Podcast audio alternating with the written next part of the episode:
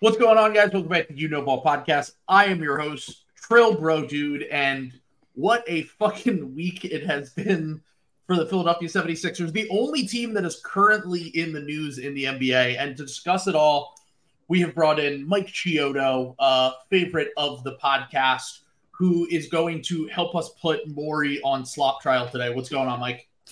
Um, fine, I guess. I mean, Sixers are a disaster as normal, but but at least you have the Phils. At least we have the Phils. The Phils are spe- a special group of guys. They're back. Oh, they never left. Mm. They never left. Apologies for that. I didn't mean to imply that they have. The Phils aren't. The Phils aren't tryhards unlike the Atlanta Braves. They they pace themselves. exactly. It's like the Miami Heat. They're imagine being the imagine yeah. being the Atlanta Braves. Like it's July and it, you, you, there's nothing to watch because you already have everything locked up. That would suck.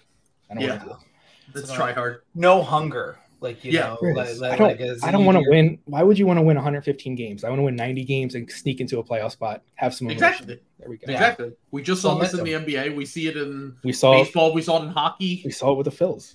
Yeah, mm-hmm. saw it with the Phils. It's it's a smart thing to do. Maybe the Sixers can learn a thing or two. Maybe that's why they signed six centers. Like you're, uh, mm-hmm. so maybe forty no, percent of the five. We need a sixth. Okay, gotcha.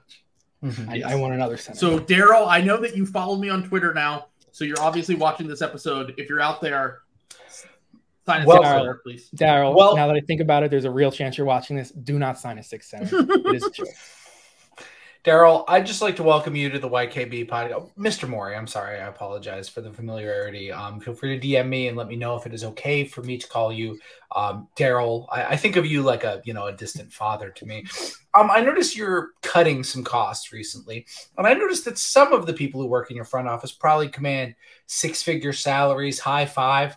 Um, I'm willing to do that for like 10k and maybe any bored apes you have flying around or, or, or maybe a drooling lion or any of any, those. any slurp juice you might have? Yeah any slurp juices that i can put on my apes um you know i can just be paid in that and i can um, join your front office. So i'd just like you to bear that in mind as we uh, go through today as i will be you know, acting as your pro bono legal defense much like donald j. Trump uh, does not pay his lawyers. You will not need to pay your lawyer in the slop trial as I will be your defendant.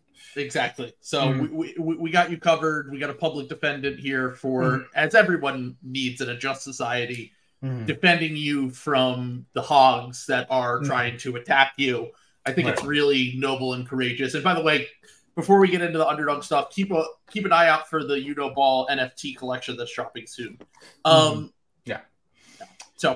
I didn't uh, think we needed the not 911 to be like the NFT, but I get why we had it. The brand is strong. So, anyway, keep an eye out for that. I don't want to tip our hands. It's just flop coming out of the towers.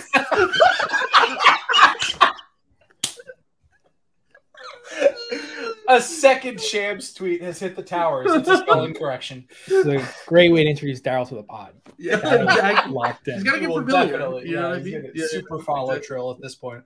Exactly. Exactly. Yeah. Shout out to Elon. Um. So this is the underdog fantasy team that I drafted today. On underdog right now, you could go on and you can sign up for their best ball for this upcoming season. You build a team for the NBA season. You can draft 16 players. I drafted my first one today because it went live today. Use the promo code SLOP to get a $100 deposit match on there. For anyone who's listening, we got Trae Young, Devin Booker, Devin Vassell, Jordan Clarkson, Shaedon Sharpe, Immanuel Quickley, De'Anthony Melton as my guards. I gotta say, I fucking crushed it with the guards here. Pretty much all of these guys are starters. Like yeah. I don't know how I got De'Anthony Melton with the basically the last pick in the draft when Morey hit himself today said that Melton's probably going to start for us. Great. I fucking crushed it. Yeah. yeah, yeah, great news. Great news. Talking, talking about next season feels like a threat.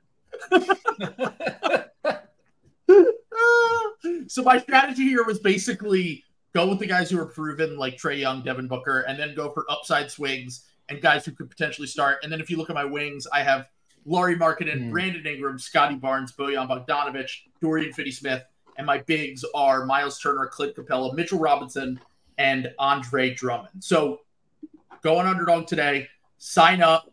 You could do a best ball. You can win ton of money on there. It's only 10 bucks to sign up for this. You can check it out if you have not already. Sign up for Underdog. Link is in the description for that as well. The trial. So before we get into the trial, I just want to talk a little bit about how we got to this point. Because this kind of I wanted to do the slop trial for for Daryl anyway this off season.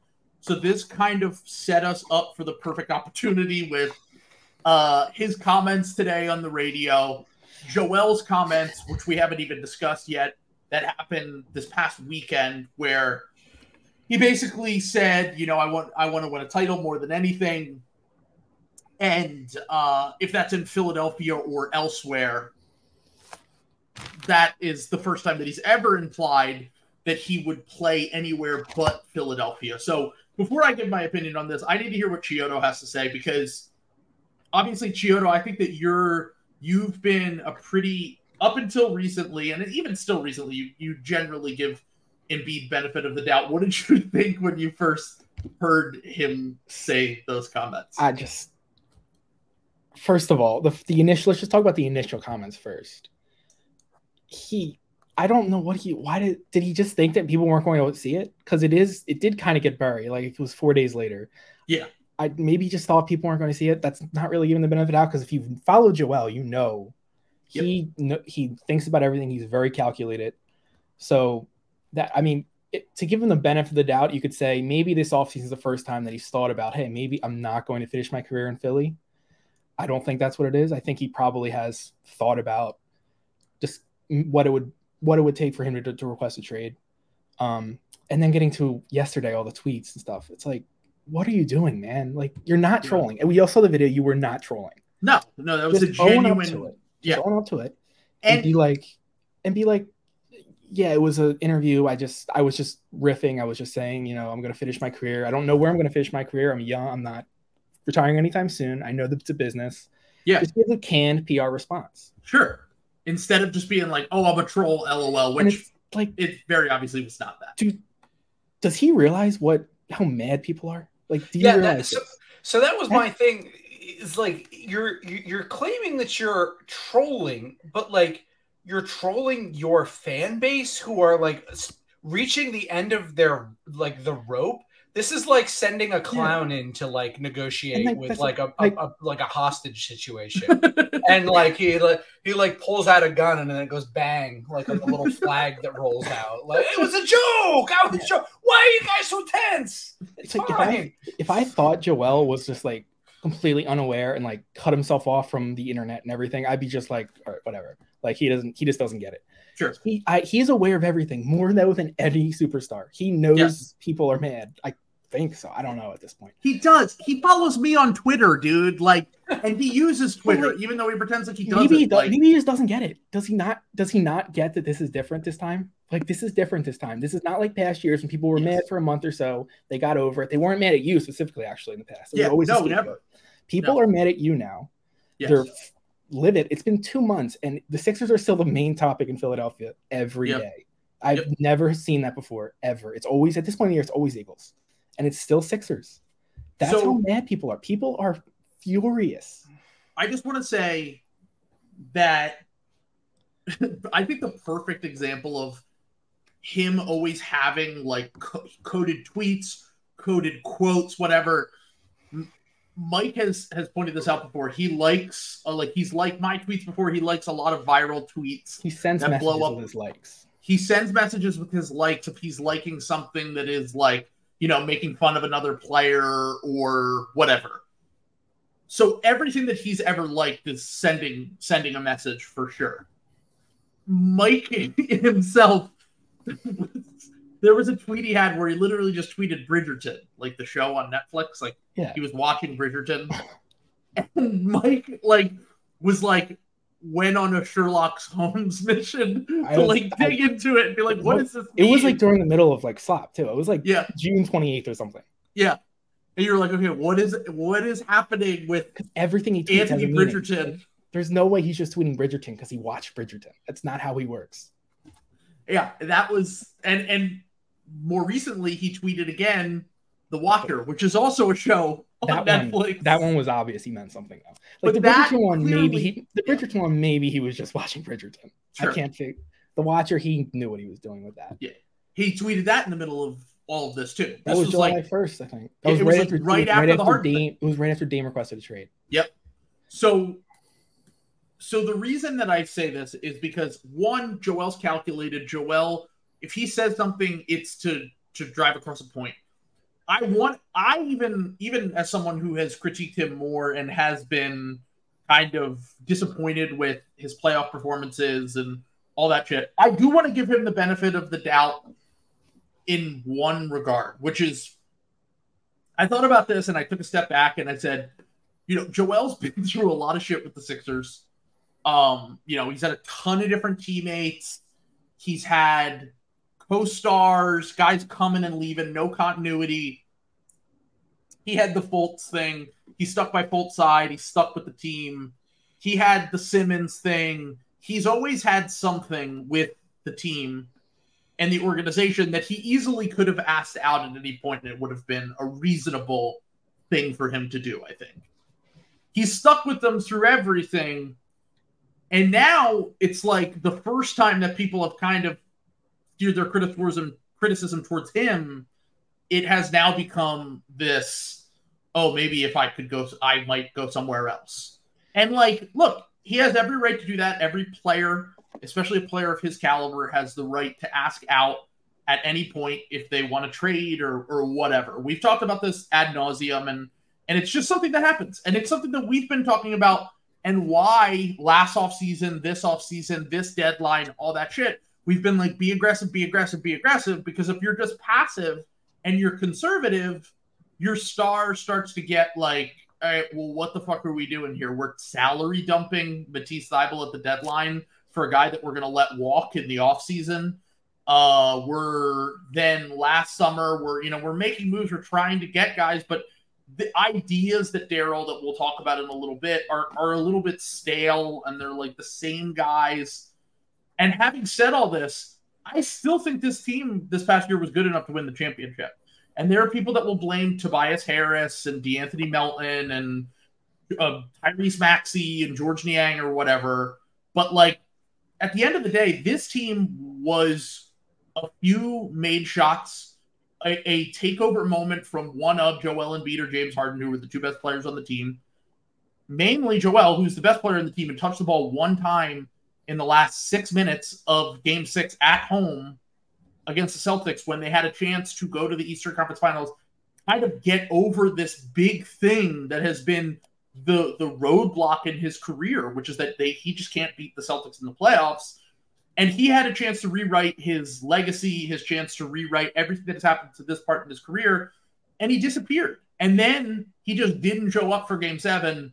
Once things got a little bit hard, he completely shut off after the Celtics seemingly solved the Sixers in game six. So, like, part of me understands Joel, but part of me also is like, you could have specifically overcome this. And the guys that I really have to turn to at this point is like, I once again, I think this team was flawed. Every team was flawed this year. Every team had flaws. Michael Porter Jr. shot like 15% from three in the finals, and the Nuggets won in five games. Like they had defensive flaws. They had team like that was not a perfect team. Miami Heat were an eight seed and they got to the finals. Like the Celtics had issues defensively, point of attack issues that Harden and Maxey exploited over the course of the series. No, Like- I think they were fine. I think they had shot creation issues that popped up again in the Eastern Conference Finals. Like every team was flawed this year, and the Sixers were good enough to get to the conference finals, to get to the finals and win a title, and they didn't for the sixth time. So, like at a certain point, people are going to direct this criticism towards you, and ultimately, you have the right to ask out, you have the right to do all this, but at the same time, like you're part of it too. You're you're the lack of responsibility taken by him is really what pisses me off, to be honest. Like that's Yeah. that's all it just comes down to. It's like if he just came out and was like, "Look," I, and I know he he he kind of passively has said, "I need to be better," but also that's always Yeah, coupled with "we need to be It's better." always but. It's always but. Yeah, It's like, exactly. Yeah, like, dude, like I, I've defended you forever. Yeah. Like I still am defending you. Like I can't Sure. do it publicly because you've made it so I can't do it publicly. Yeah, sure. But, um, but it's like, dude, like you come on. First of all, your first response to that is the first tweet you send when Sixers fans are freaking out after late yesterday morning because of the the clip got went viral. Is we're in this state forever together, together forever, five days, and you're talking about your wedding. Like, congrats, like congrats, seriously, congrats. But are you serious? Like, come on, man. We've been here for 10 years. You've always talked about the relationship you have with the fan base, and it's real. Like, we have been through the Sixers fans and Embiid have been through more. Wait, is he married in five days? Was that or four days now? Apparently, in the interview, he said that his wedding's coming up, and that's what people have said that they. So he was- about his But also, that was 100% troll trolling. Like, why are you doing that? Like, come on. People are mad. For the first time, people are mad at you. You've always had a scapegoat. You don't have a scapegoat now. Even with Harden, and people are mad at Harden, you don't have a scapegoat. I don't know if he's ready for next season. I don't know if he's ready for what's going to happen next season because he's going to get zero leeway next season. He has a bad game. He's going to get booed. He's going to get really booed. He's never been Yeah. really booed before. No. Like, if I mean, yes, they booed. Oh, the team plays yeah, like but like, boo- boo, like but, booing him, like on Yeah. opening night, there's a chance when they announce his name on opening night, he gets booed. There's a real Yeah. chance, especially after this. Well, and, and not to mention like the the national media temperature of like Yeah, people are like uh, national media people are acting like Embiid like tricked them into voting for him for like MVP, like that they were like gaslit by like Embiid and voted. Oh, you tricked! I was go- I was gonna vote for Jokic, and then you, you tricked me. So they're like pissed at him, like out of like out of nowhere. So like, and and you know Jokic won a title, which is like probably the worst thing that could happen to Embiid. Also, because that's always invites the comparison. So it's just. It's probably going to be a pretty nasty season for Joel. All It's gonna be- like, I'm- year. I think things could really spiral here. Yeah. Yeah. Like, I I don't think he's going to handle next season well at all. If Yeah. things go the way I think it could. I mean, they could be like 21 and 5. They could start the season next year like 21 and 5 and then go to Boston for the first time all year and he could have a bad game and they lose by 15 and people will lose their minds. Yeah. Like, this is this is your reality now until you get out of the second round. I'm sorry, but you did it to yourself. And like you said about the East, there is no excuse. Like I'm sorry he's had injuries. There is no excuse when you look at the landscape of the East the past five years that they have not had a real playoff run. There's no excuse when you have a player like Embiid. None. Yeah. It's ridiculous. No, I agree. And also, like I said, I I said, and, and some of this is hindsight bias because I know information now that I didn't know when the Sixers were in these playoff series, like the Hawk series, for example. Mm-hmm. I didn't know Ben Simmons was going to have a mental breakdown in the middle of the series and be unplayed. Like I, I thought that they would have obviously won that series, Yeah, the but Hawk series, I it's tough to blame him completely for that that's the only season I know. I know we played like shit in Game Four. We had the of meltdown in game four. Game four, Right. he was really bad, and like honestly, the end of Game Seven was disappointing. He, But he was the best player was in that series. He was exhausted. They had Yeah. no options because of Ben and the, on Daryl too, because they had no one. Ben flaps. They had no other offensive options. Yeah. and Beat had to initiate everything. Yeah. but like And- and the Raptors, yeah, the Raptors, the. Raptors series, like I know his on-offs were historic, but like, dude, he averaged like 17 a game in that series. He had some massive clunkers. Game four, he just, and I know he was sick or whatever, but It's always something. It's like it, that's- that's the thing. Is like he's either sick or injured or whatever, and like whether it's fair or not, that's always going to be attached to the criticism that comes with this shit. And I, I just want to say that like, I, I want to talk about like, do we think that this is, which honestly, what I, I would agree with him that do we think this is said in order to put pressure on the front office to make a Harden deal, essentially? And I know publicly and privately he Yeah, said, okay, it, maybe, but then why are you tweeting Daryl Morey's the best troll? Like, what are you doing? yeah, that's it, it, it's everything he's done for the past six months has just been like crossing wires. It was like the the, the thing that we we don't talk about on the podcast, but uh, the article when he went to the Athletic and he Oh talked my about like the poorly so- timed quotes with everything. I'm just gonna say it. He is so lucky that didn't get brought up again after the Nuggets won. Like I I didn't don't know see it. how it I don't know didn't. how. How did Nuggets fans miss that? I don't know. I would have. I would have been if I were. Oh my if we were the opposite, and I were a Nuggets Like- fan, I would have been like, "LOL." Like, how did Nuggets fans miss that? Yeah. And what an embarrassing quote. Like what an the- embarrassing the reason I say the reason I say this is because I think that Joel doesn't, and totally understandably, does not want to go through what we went through in 2021. And it's easy to say now, well, the Sixers got James Harden. They got That's, off the Ben Simmons contract that's easily. not hap- it's not happening with expiring 34 year old James Harden. that, but more importantly, it also, even though they got the talent upgrade, they were never able to. There's never been a team that has traded for a star in the middle of the season and went on to win the title, except for the Houston Rockets, who had won the title the previous year. So those those things don't happen. Like the Suns just traded for Kevin Durant and didn't win the title. The the point I'm trying to bring up here is that he doesn't want to have to go through what they went through that year. But the alternative is what? Because Yeah. The Clippers deal right now, all we've heard is they're not offering any draft picks or even Terance Mann. Yeah, like I, I can't again like the whole. I can't blame him if he were to request a trade. Like a, a year from, let's just say a year from now, they flame out in the second round again. They don't have a plan. He requests a trade. Like I can't blame him for that. Sure. It's the way you act. It's like, do you realize the responsibility you have as the MVP of the league, top five player in the league? I don't think he realizes it. Like honestly, I don't think like you when you.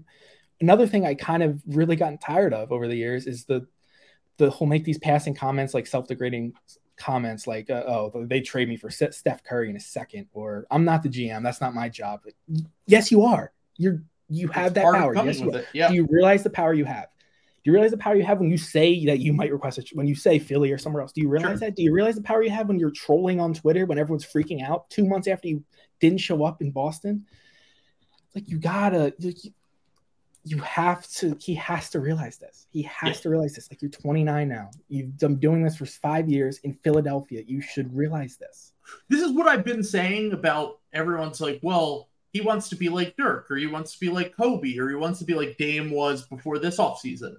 And like, that's awesome. But also, if you don't make a conference finals, if you don't make a conference finals, let alone an NBA finals, at a certain point, people are going to get pissed. Like, that's what happens.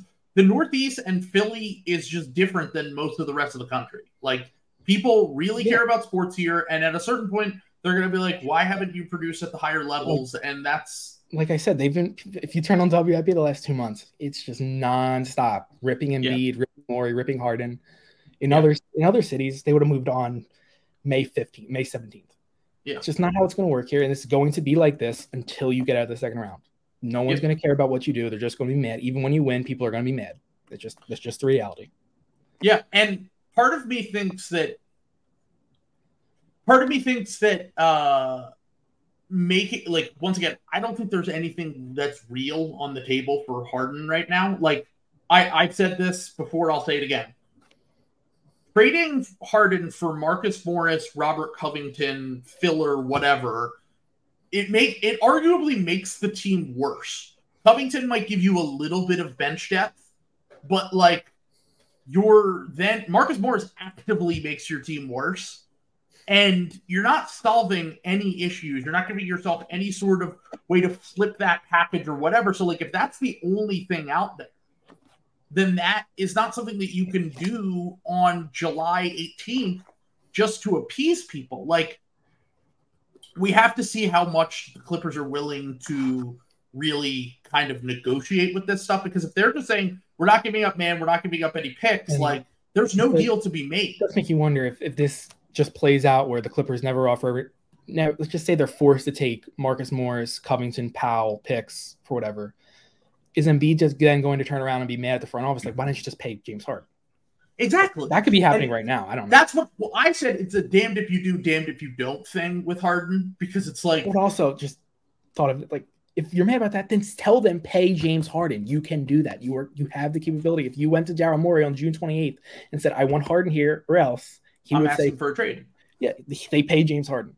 Like, yes yeah and if it were ownership that were saying that then he would say okay well then trade me yeah, because ownership isn't willing to budge and honestly Well, maybe maybe that's why this isn't happening because but like then Daryl's what's kind the of point? caught between a hot rock and a hard place. There. But if he says ownership isn't willing to pay, what is ownership going to change their mind? Like, I, you're the MVP of the league. If you wanted them to give James Harden three years, 120 or whatever, they would have done it. Yeah, of course, and I don't know. I'm just I'm I'm frustrated because it's like you're once again, I said you're damned if you do, damned if you don't with the Harden situation, where like you would have.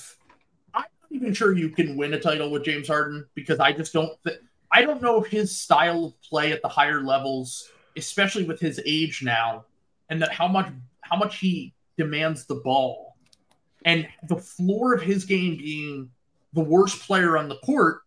Some nights you're going to get best player on the court. Some nights you're going to get passable some nights you're going to get he is by far the worst Yeah, player. you know that's going to happen at least like two times in a playoff series, exactly, and, and, they're like going to be that, two losses. That's two losses. that is hard to overcome.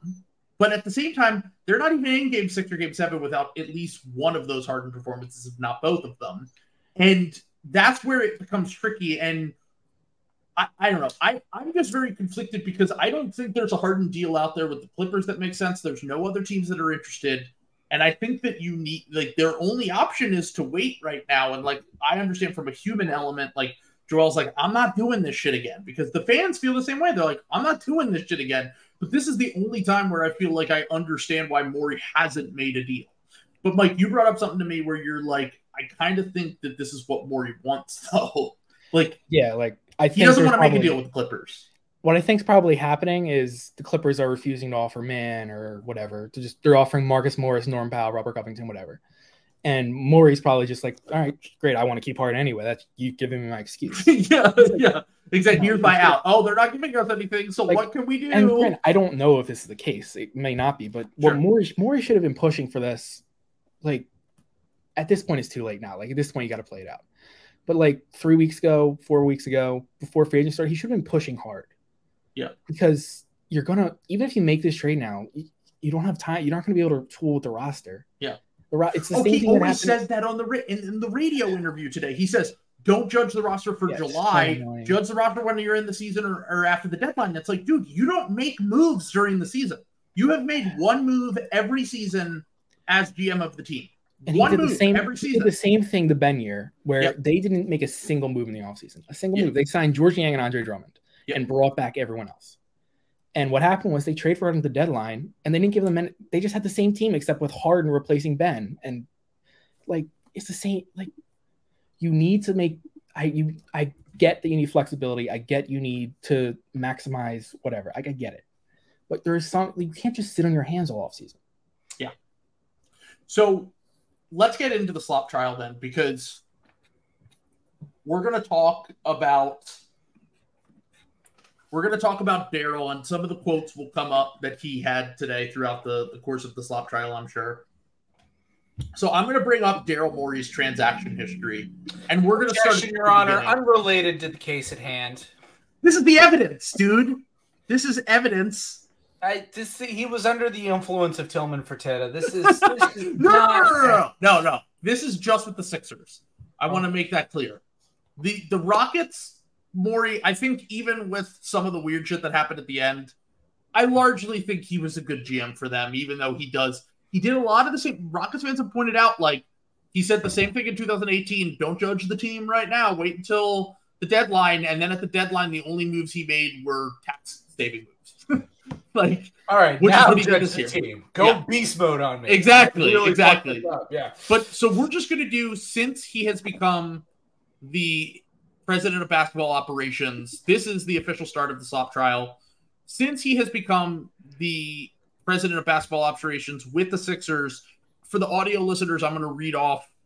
We're just going to talk about draft night 2020, which was his big splash. He gets hired as GM of the team back in 2020 first thing that he does, honestly, it, it didn't get finalized until a few weeks later on December 8th, 2020. But he tra- the first thing he did before anything started on draft night, he traded Al Horford, the pick that became uh, Theo Maledon, the rights to Vasilije Micic at the time, and a 2025 first round pick to the Oklahoma City Thunder for Terrence Ferguson, Danny Green, Vincent Poirier, and uh, that pick was top six protected that they sent to the Thunder that conveys a year from now. If the Sixers aren't one of the five six worst teams in the NBA, That could be very bad timing. could be. It's also not a great draft too, so that might make me feel a little bit better about it if uh, if it does end up conveying. 2025 is also not great. 2026 is the next Is- really is- Yeah. Cooper Flagg. Let's go. Is- Cooper Flagg, by the way. That's 2026. Yeah, need him.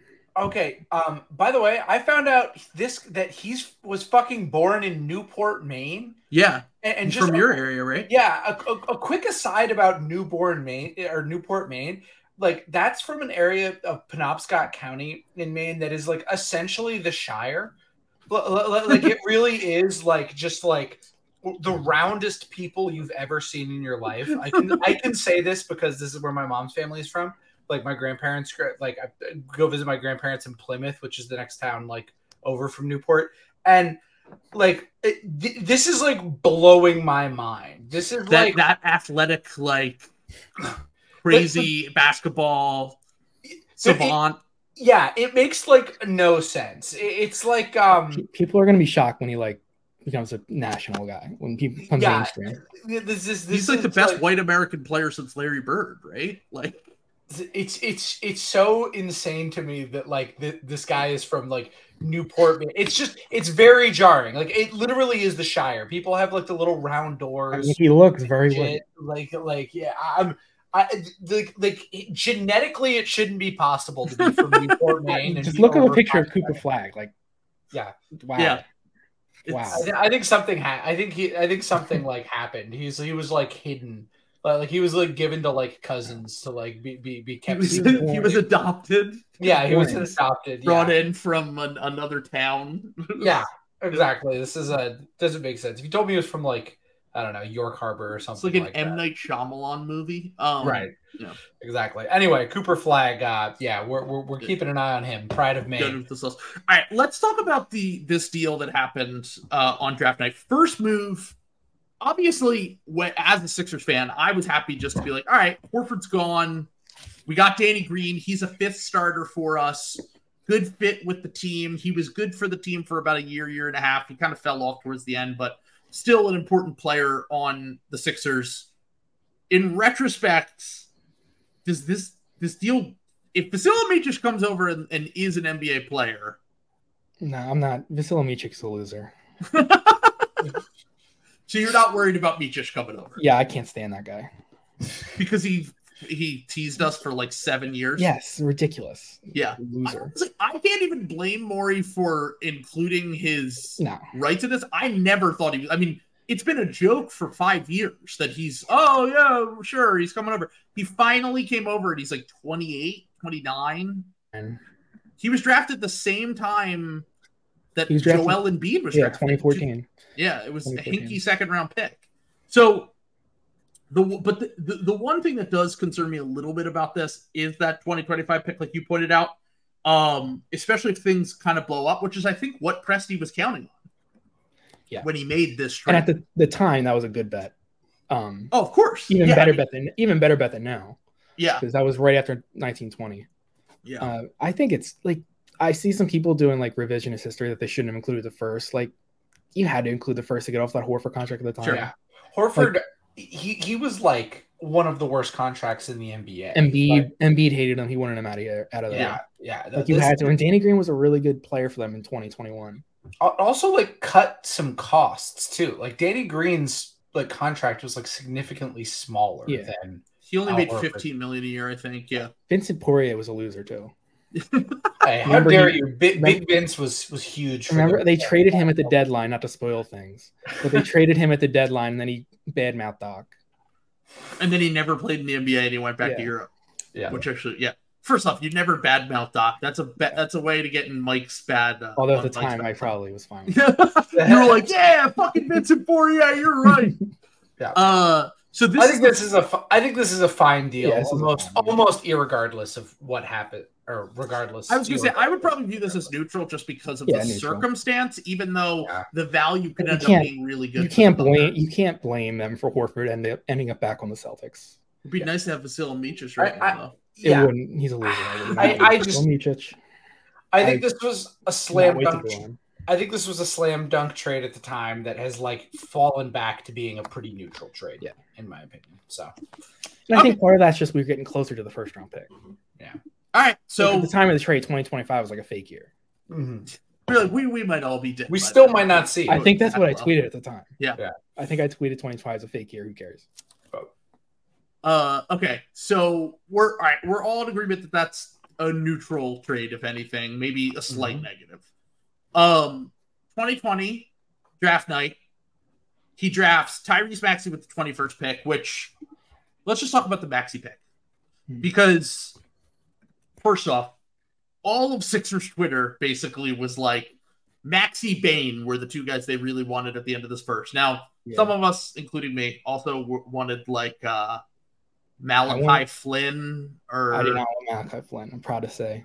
yeah, Malachi I Flynn wanted- and who I, else? uh, I like someone. I like. Oh, I Isaiah love Joe? Tyrell. I- Tyrell I like Xavier Tyrell Terry. I love Oh, Tyrell Terry was tough. I had a tweet. Someone dug up an old tweet of mine where I said, I was like, I like Tyrell Terry, but he's like 120 pounds. Like, he's just never going to work in the NBA. Like, he's just too small. And uh, they ended up not drafting him. Uh, and then obviously, he's had a lot of off the court mental health issues that have kind of derailed his career. Uh, that, you know, I just don't think. As if he would have, it would definitely would not have been better on the Sixers. Uh, but the reason I bring this up is because everyone wanted Maxey when he fell to 21. We didn't understand why. Obviously, I think over time that has proven it. But at the same time, the 20 teams in front of the Sixers made the mistake of not taking him, except for like two or three that got better players.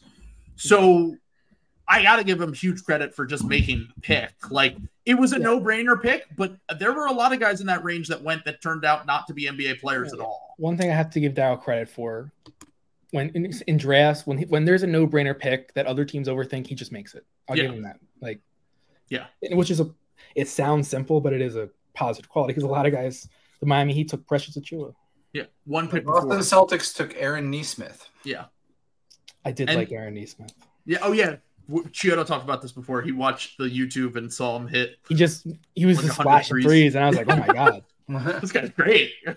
and I remember trying to explain to uh, people that I, because I had been very, I was like reading PD Web and I was listening to a bunch of draft podcasts.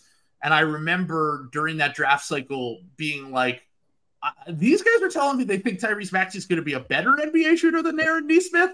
And like, I still didn't really fully understand how, but they were like, look at the free throw numbers, look at the high school numbers, look at the the floater tape and they were completely right. Like the Sixers walked away with two shooters in Isaiah Joe and Tyrese Maxey from this draft that were better shooters than Aaron Nesmith has been so far in his career, uh, and will continue to be. Obviously, uh, that the Celtics took with the 14th pick. Like there, there are certain guys that in this range, once again, just have not proven to be NBA players yet, or are just not NBA players. And it was a weird draft, but it, it was a good pick. It was a very good pick. Feels nice to win one over the Celtics. Yeah, one thing. Yeah, exactly. One Yeah. one. Um, so the 34th pick goes to Oklahoma City. They select Theo Maledon, who has not really produced in the NBA. They also traded. We'll talk about the Seth Curry trade now, which was Mm. Josh Richardson and the 36th pick in this draft, which the Mavericks selected Tyler Bey with, who is still in the G League. He's not really done anything so far in his career for Seth Curry, who was at the time on one of the best contracts in the NBA. Funny enough, Seth just re-signed with the Mavericks for the third time um, recently. And uh, yeah, I mean, this was a great night for Yeah. Morey to start off his career. This, this might be the best trade he's made. Seth Curry, off the top Yeah. of my head. It's pretty good. I mean, Um, Josh Richardson has just played for what three different teams? Yeah, Since- we played for the Mavs, the Celtics, the Spurs, Five. Pelicans, right? Yep, four. So that's four. Mavs, Celtics, Spurs, Pelicans, and now he's back on the Heat. So Where he'll be amazing. But but he sucked for Dallas, and they ended up having to dump him a year later uh, as an expiry to the Celtics. In and then they flipped him for Derrick White. So in a way, this trade came back to bite us a little bit. Fucking Spurs helping out the Are you Celtics. serious? And I, I say that, and then that that pick swap in 2027 is going to hit like heroin. So Yeah, I was Uh, gonna say that our number when we're sending the Spurs three fourth for twenty seven, that's gonna feel good. Josh Richardson was a sleeper agent that we sent to Boston, and he almost did his job. Yeah, he did almost did it. job at He almost did it. Yeah, yeah. I got respect for for Josh, but Yeah. so they get Seth. Seth comes here and immediately has by far the best year of his career. Like was legitimate. I know everyone loves to bring up the fucking. I understand Kevin Huerter killed him in Game Seven. Scored 36 points. He scored 36 points. And they lost. He shot like 60% from three in the Hawk series. Oh, what more than that, I think. Yeah, he shot an insane. He was last. Oh my god. he was How did they lose that money. We're just gonna relive the Hawk series. I don't again. understand. Jesus so Oh my god. You guys also got a trade exception out of that deal. That's pretty sick. I don't. we didn't. We it. never have used a trade exception under Morey. We got a trade exception from the Jesus Horford deal and from the Richardson deal, and we didn't use either. Seth That's, averaged. that's one of the things that really frustrates me. Seth averaged 21 a game in the Hawk series on 60% from three on 7.5 attempts. Oh my god. I Oh mean- my god.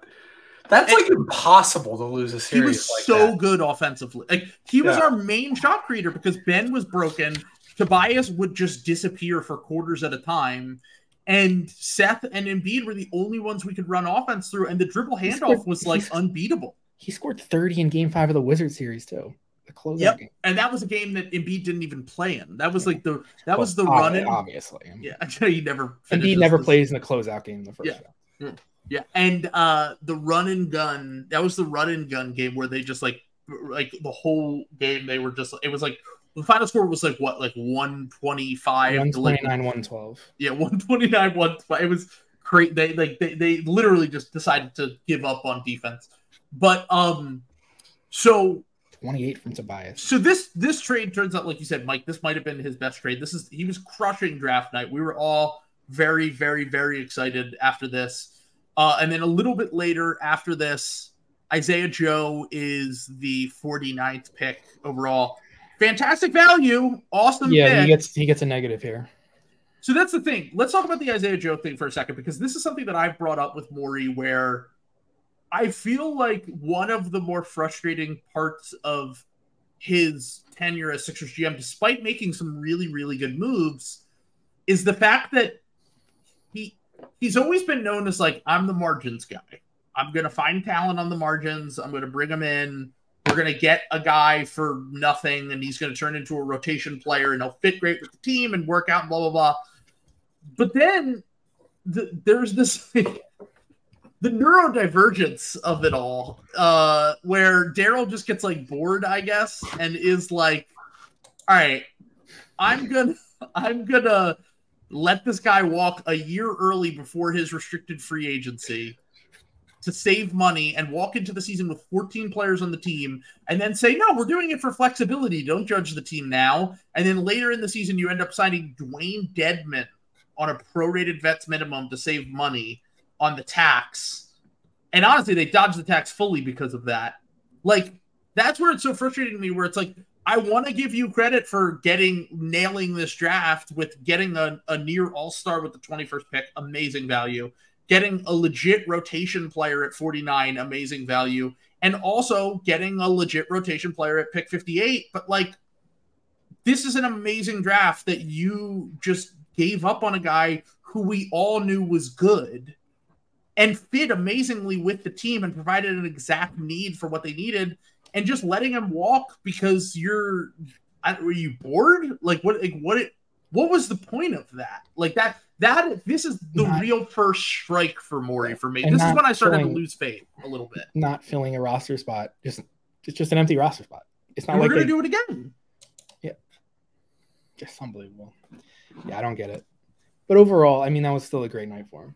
does the defense does the defense have anything to say about Isaiah Joe I mean, look, here's the uh here's the thing. If you are Daryl Morey, okay, what is the most important thing to you? It is keeping your stars happy. What do you need to bring friends into the fold in Philadelphia? You need a place for them to go. You need a roster spot, so to speak. yes Now, is it Daryl's fault that James Harden and Joel Embiid have no friends? Embiid does have a friend. He has Justin Anderson, who's Okay. on here and he doesn't even have enough sway to get Justin Anderson.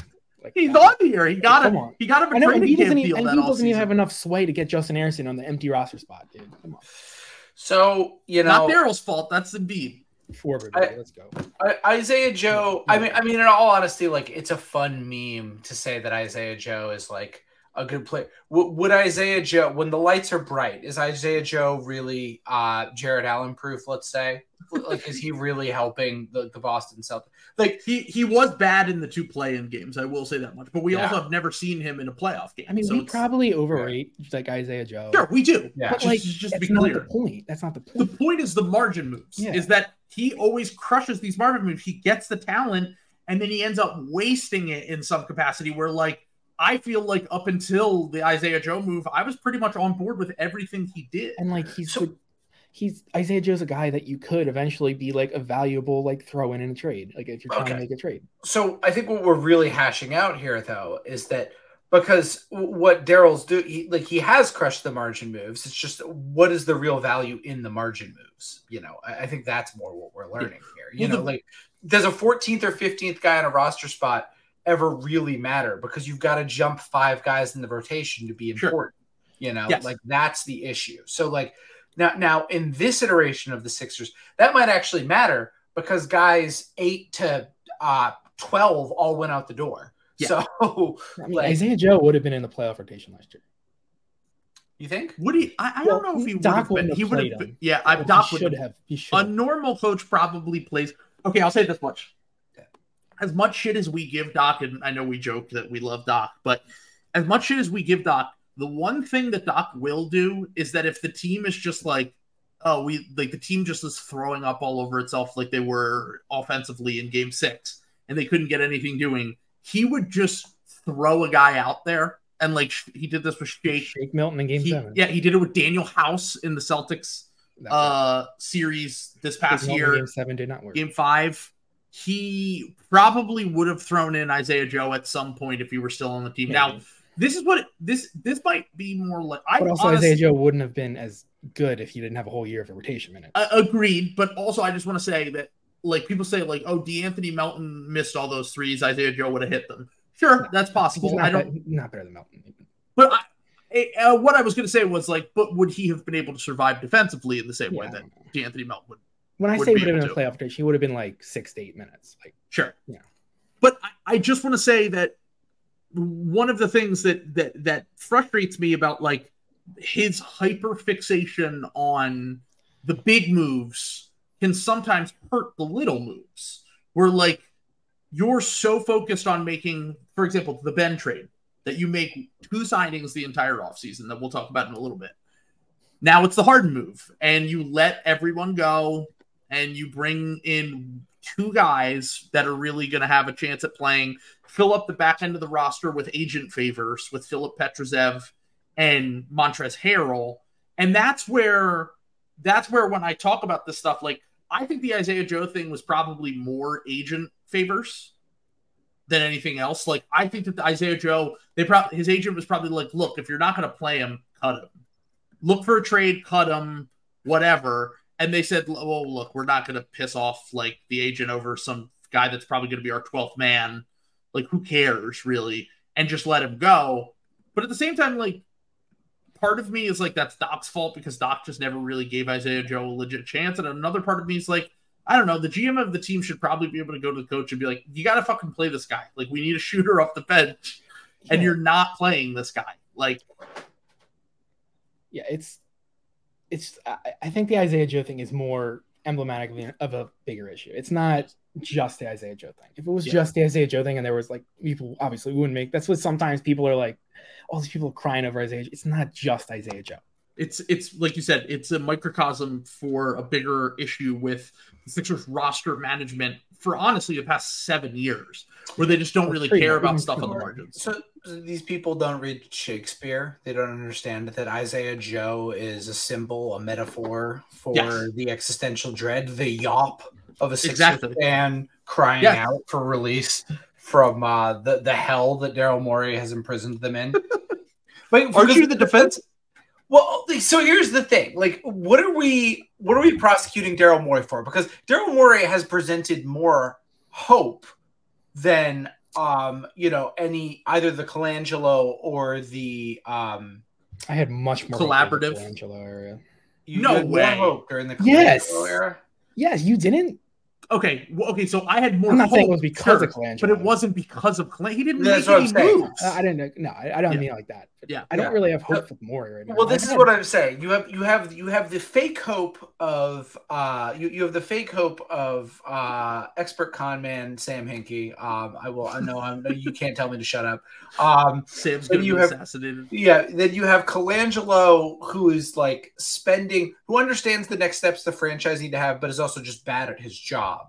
Yeah. Um so he's like stomping out the hope, and then you have the Elton Brand regime, which represents like a kind of a consecration, uh, Yeah. holy consecration of the despair. It was just an that. ad, that was just an acid trip of a front Well, office. They that was like a, that was that he oversaw the flip of the hope to the despair, where Yeah. everyone's like looking. I don't think around Elton Brand going, really had much power. yeah, it was the People, collaborative blame, front people, office. No, I feel bad for. Elton. People blame him, and it was like it He wasn't- the no. He was the captain. He was the captain of the ship that was Yeah. already on a course. They were cir- they were circling the drain. You know, Yeah. this is the, the the Elton was handed the captainship uh, 15 minutes after they hit the iceberg. You know? Yeah, exactly. Uh, yeah. So this is so now Daryl has inherited the pieces of this metaphorical ship in which despair abounds, and you know we're dinging him for presenting more hope out of a despairing situation because this I have is a question what- for you. yes. Do you judge people based on the company they keep? Uh, uh, op, uh, objection, Your Honor. Leading the leading the, leading the defense. Uh, I I don't. I've never had. I was gonna say Daryl. Morey was the one who hired Sam Hinkie and was also close friends with him. And also, if you want to say that he's a con man, then guilty by association, brother. Okay. Um, right. Well, but but see that the problem with Sam Hinkie is that he was a con man for the fans. You need to be a con man to your owners, which is what Daryl Morey understands. Daryl's very You need to- good at it. Yeah, you need to con the owners, like the He talks about it himself. It's part of his job is convincing the owners to do things, yeah. and he just won't push. It's he seemingly either is unable to push back or unwilling to push back against some of the things that ownership might be. But which, but like, if that's part of your job description, then that's I'm going to judge you based on that. Sam Hinkie actually got conned by his owners, but we were like, yeah, yeah, yeah. If you if you run money, like sure. a sub, if you if you run a sub salary floor thing, like yeah, that's awesome. We love that. Oh, oh, you guys, you guys don't like that at the league? Well, oh, I guess we have to fire Sam Hinkie. Sorry, we didn't know they'd throw a fit about that. That's crazy. Yeah. We had no idea. We had no Oops. idea. Oh Yeah. no. Oh. So Just Okay. happened to hire the president's son. anyway, uh, Daryl's innocent. Um, once again, uh, erroneous. Well, this 2020 draft so far, yeah, I he mean, killed this. Like, yeah, absolutely crushed it. Like this was his it's his, his, magnum moment. opus of uh Sixers president of basketball operationing. It's his MCW moment. it's FCW moment exactly. his Tyreke Evans moment. if you will. Daryl, if you're listening, if you bring back MCW, I forgive you. Start the process again. Let's go. Trade up, trade Embiid for Franz parody. Yes, yes. Uh, actually, maybe. No. Uh, no. Uh, okay. So hold on. Um, so November nineteenth, 2022 is side Yeah. Dakota Th- Mathias. So I have a to lot of thoughts. I have a lot of thoughts on this one. he won us a game. He did win us a game. He did win us a game against the Miami Heat, which is very important to me Yes. personally. And Ben Simmons was terrible in that game, and we all knew that Ben's Ben was cooked. Uh, Um, Dwight Howard signed as a free agent. Disaster. Dwight was terrible. I mean, Dwight. I was Dwight had of a Dwight moments. What's that? I was a Dwight guy during the. Dwight had his moments in the regular season, and it's not his fault that he couldn't play with Ben Simmons at all.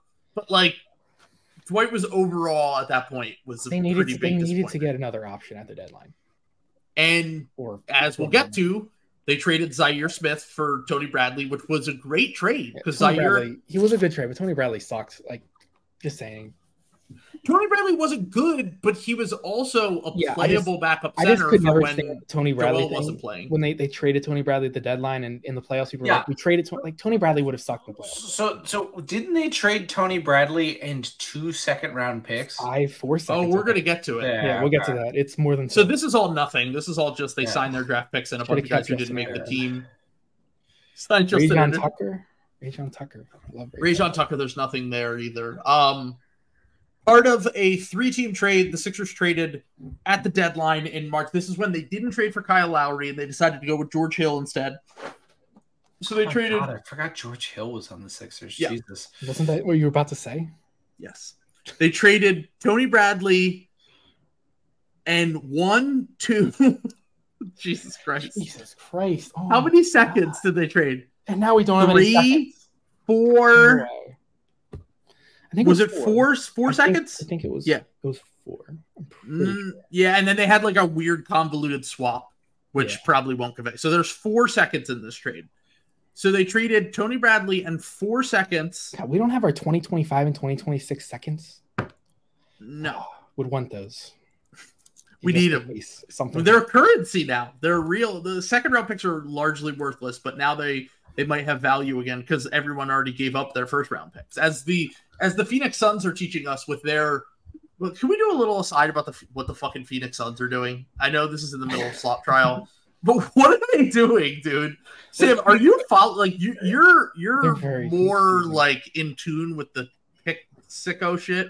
Why are they doing all these trades? I, I like don't totally understand because some of it is like uh, is like they're replenishing the chest and some like like it's a lot of like bifurcations like like you know what I'm saying of them like kind of like like what they did like with the swaps where they're like technically trading the swap for like another swap where they get Yeah. like a lower li- like they So might here, I'll put it. I'll, yeah I just want to give an example for anyone who doesn't understand what Sam is saying. Yeah.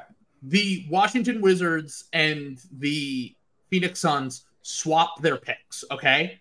So they own Washington's, uh, I'm sorry, th- they own the lower of the two picks between Washington and Phoenix. They then swapped that to Orlando to get back three second round picks that, by the way, are all dog shit second round picks that are even have some protections on them so that they basically can't even have the chance to be good second round picks. And in the middle of that, you essentially have a situation where, like, for example, if Orlando is really good in two years, which is a pretty good bet to make, I think Orlando Orlando's going to be good in two to three years. If they're really good and Phoenix and Washington are both really bad, that means that Orlando is going to end up getting probably a lottery pick out of this swap, and all they had to do was give up two seconds that basically mean nothing and a heavily protected second from another team. And like that's a horrible business move. Like it's a, a bad risk to take if you're the Suns. Like, yes, maybe it never conveys and they just got second round picks for free, but also if it does convey, you're talking about like even ju- like what we just saw with the Rockets and the Clippers in this past draft, where the Clippers sent for a half a season, not even half a season of Eric Gordon, they went from pick 30 to pick 20. Uh, Houston jumped up from 30 to 20, and the Clippers went back to 30, and Houston just got Cam Whitmore with it.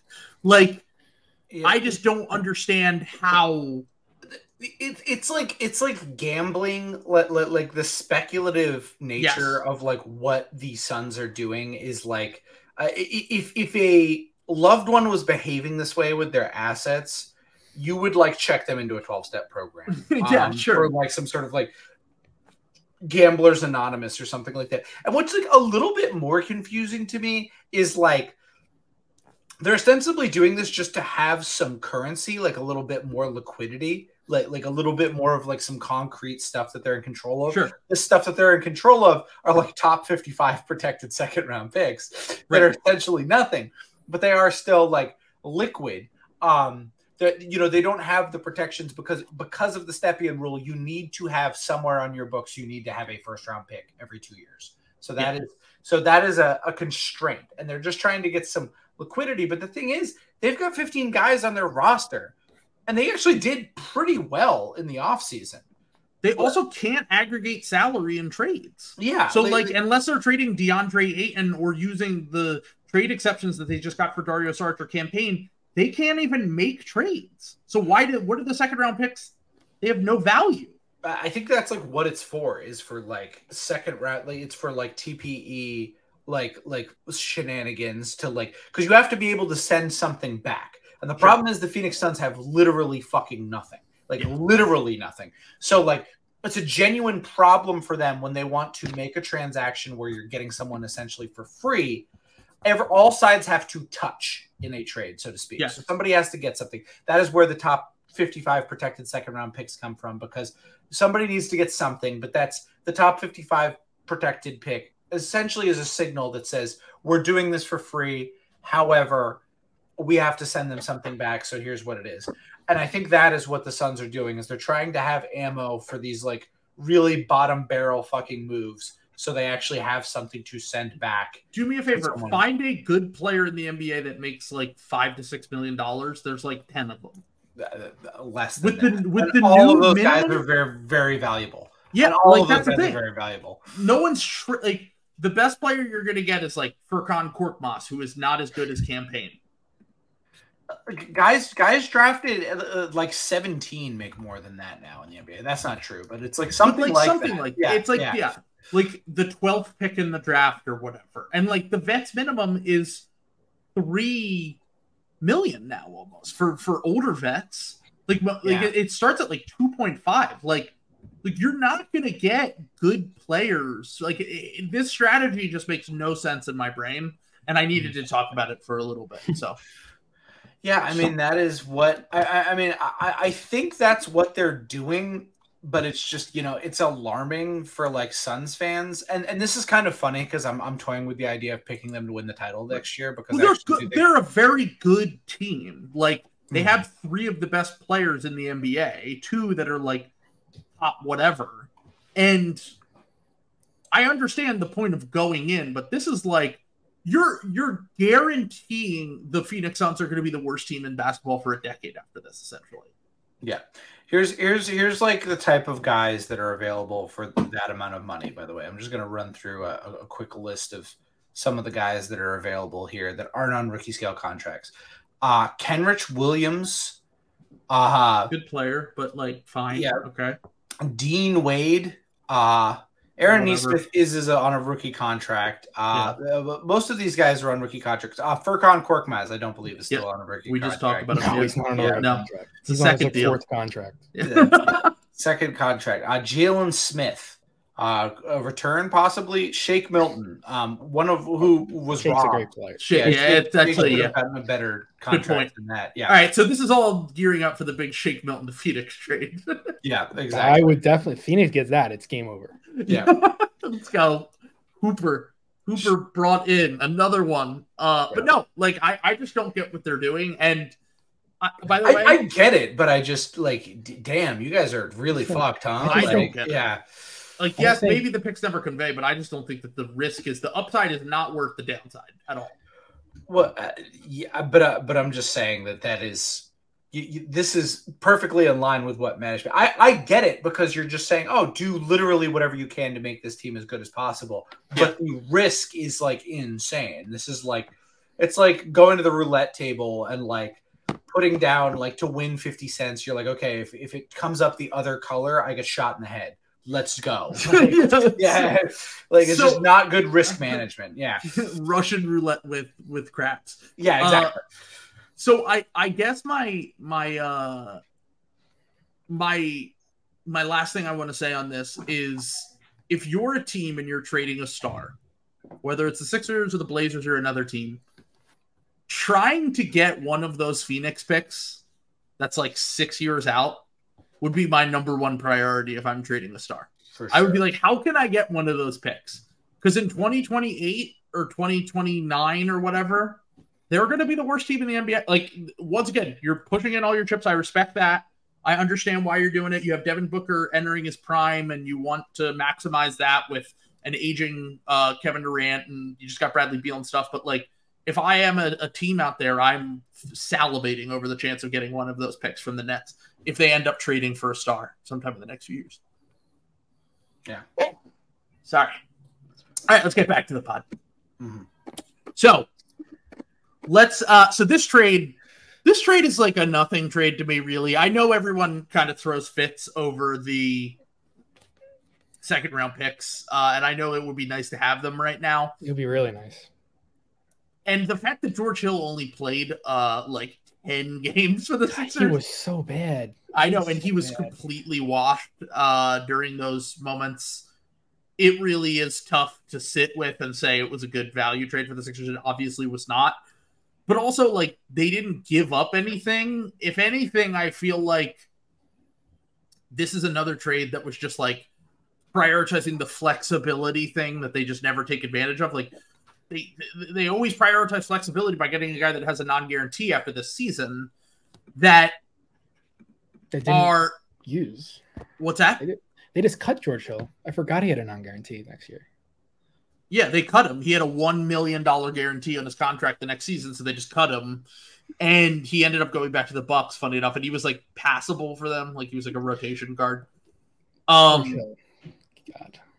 but it is just like this is this, once again might be a microcosm of of of some of the moves that Morey has made here, which is like it's not the big fish, it's the the the, the let's take the safer route, let's be conservative, and the upside is just so much lower. And like it, I guess the only thing you can say is like if if the Raptors really would not have traded Kyle Lowry without giving up Maxey, obviously, in retrospect, it would have been insane to trade Maxey for Kyle Lowry, and he made the right bet in that regard.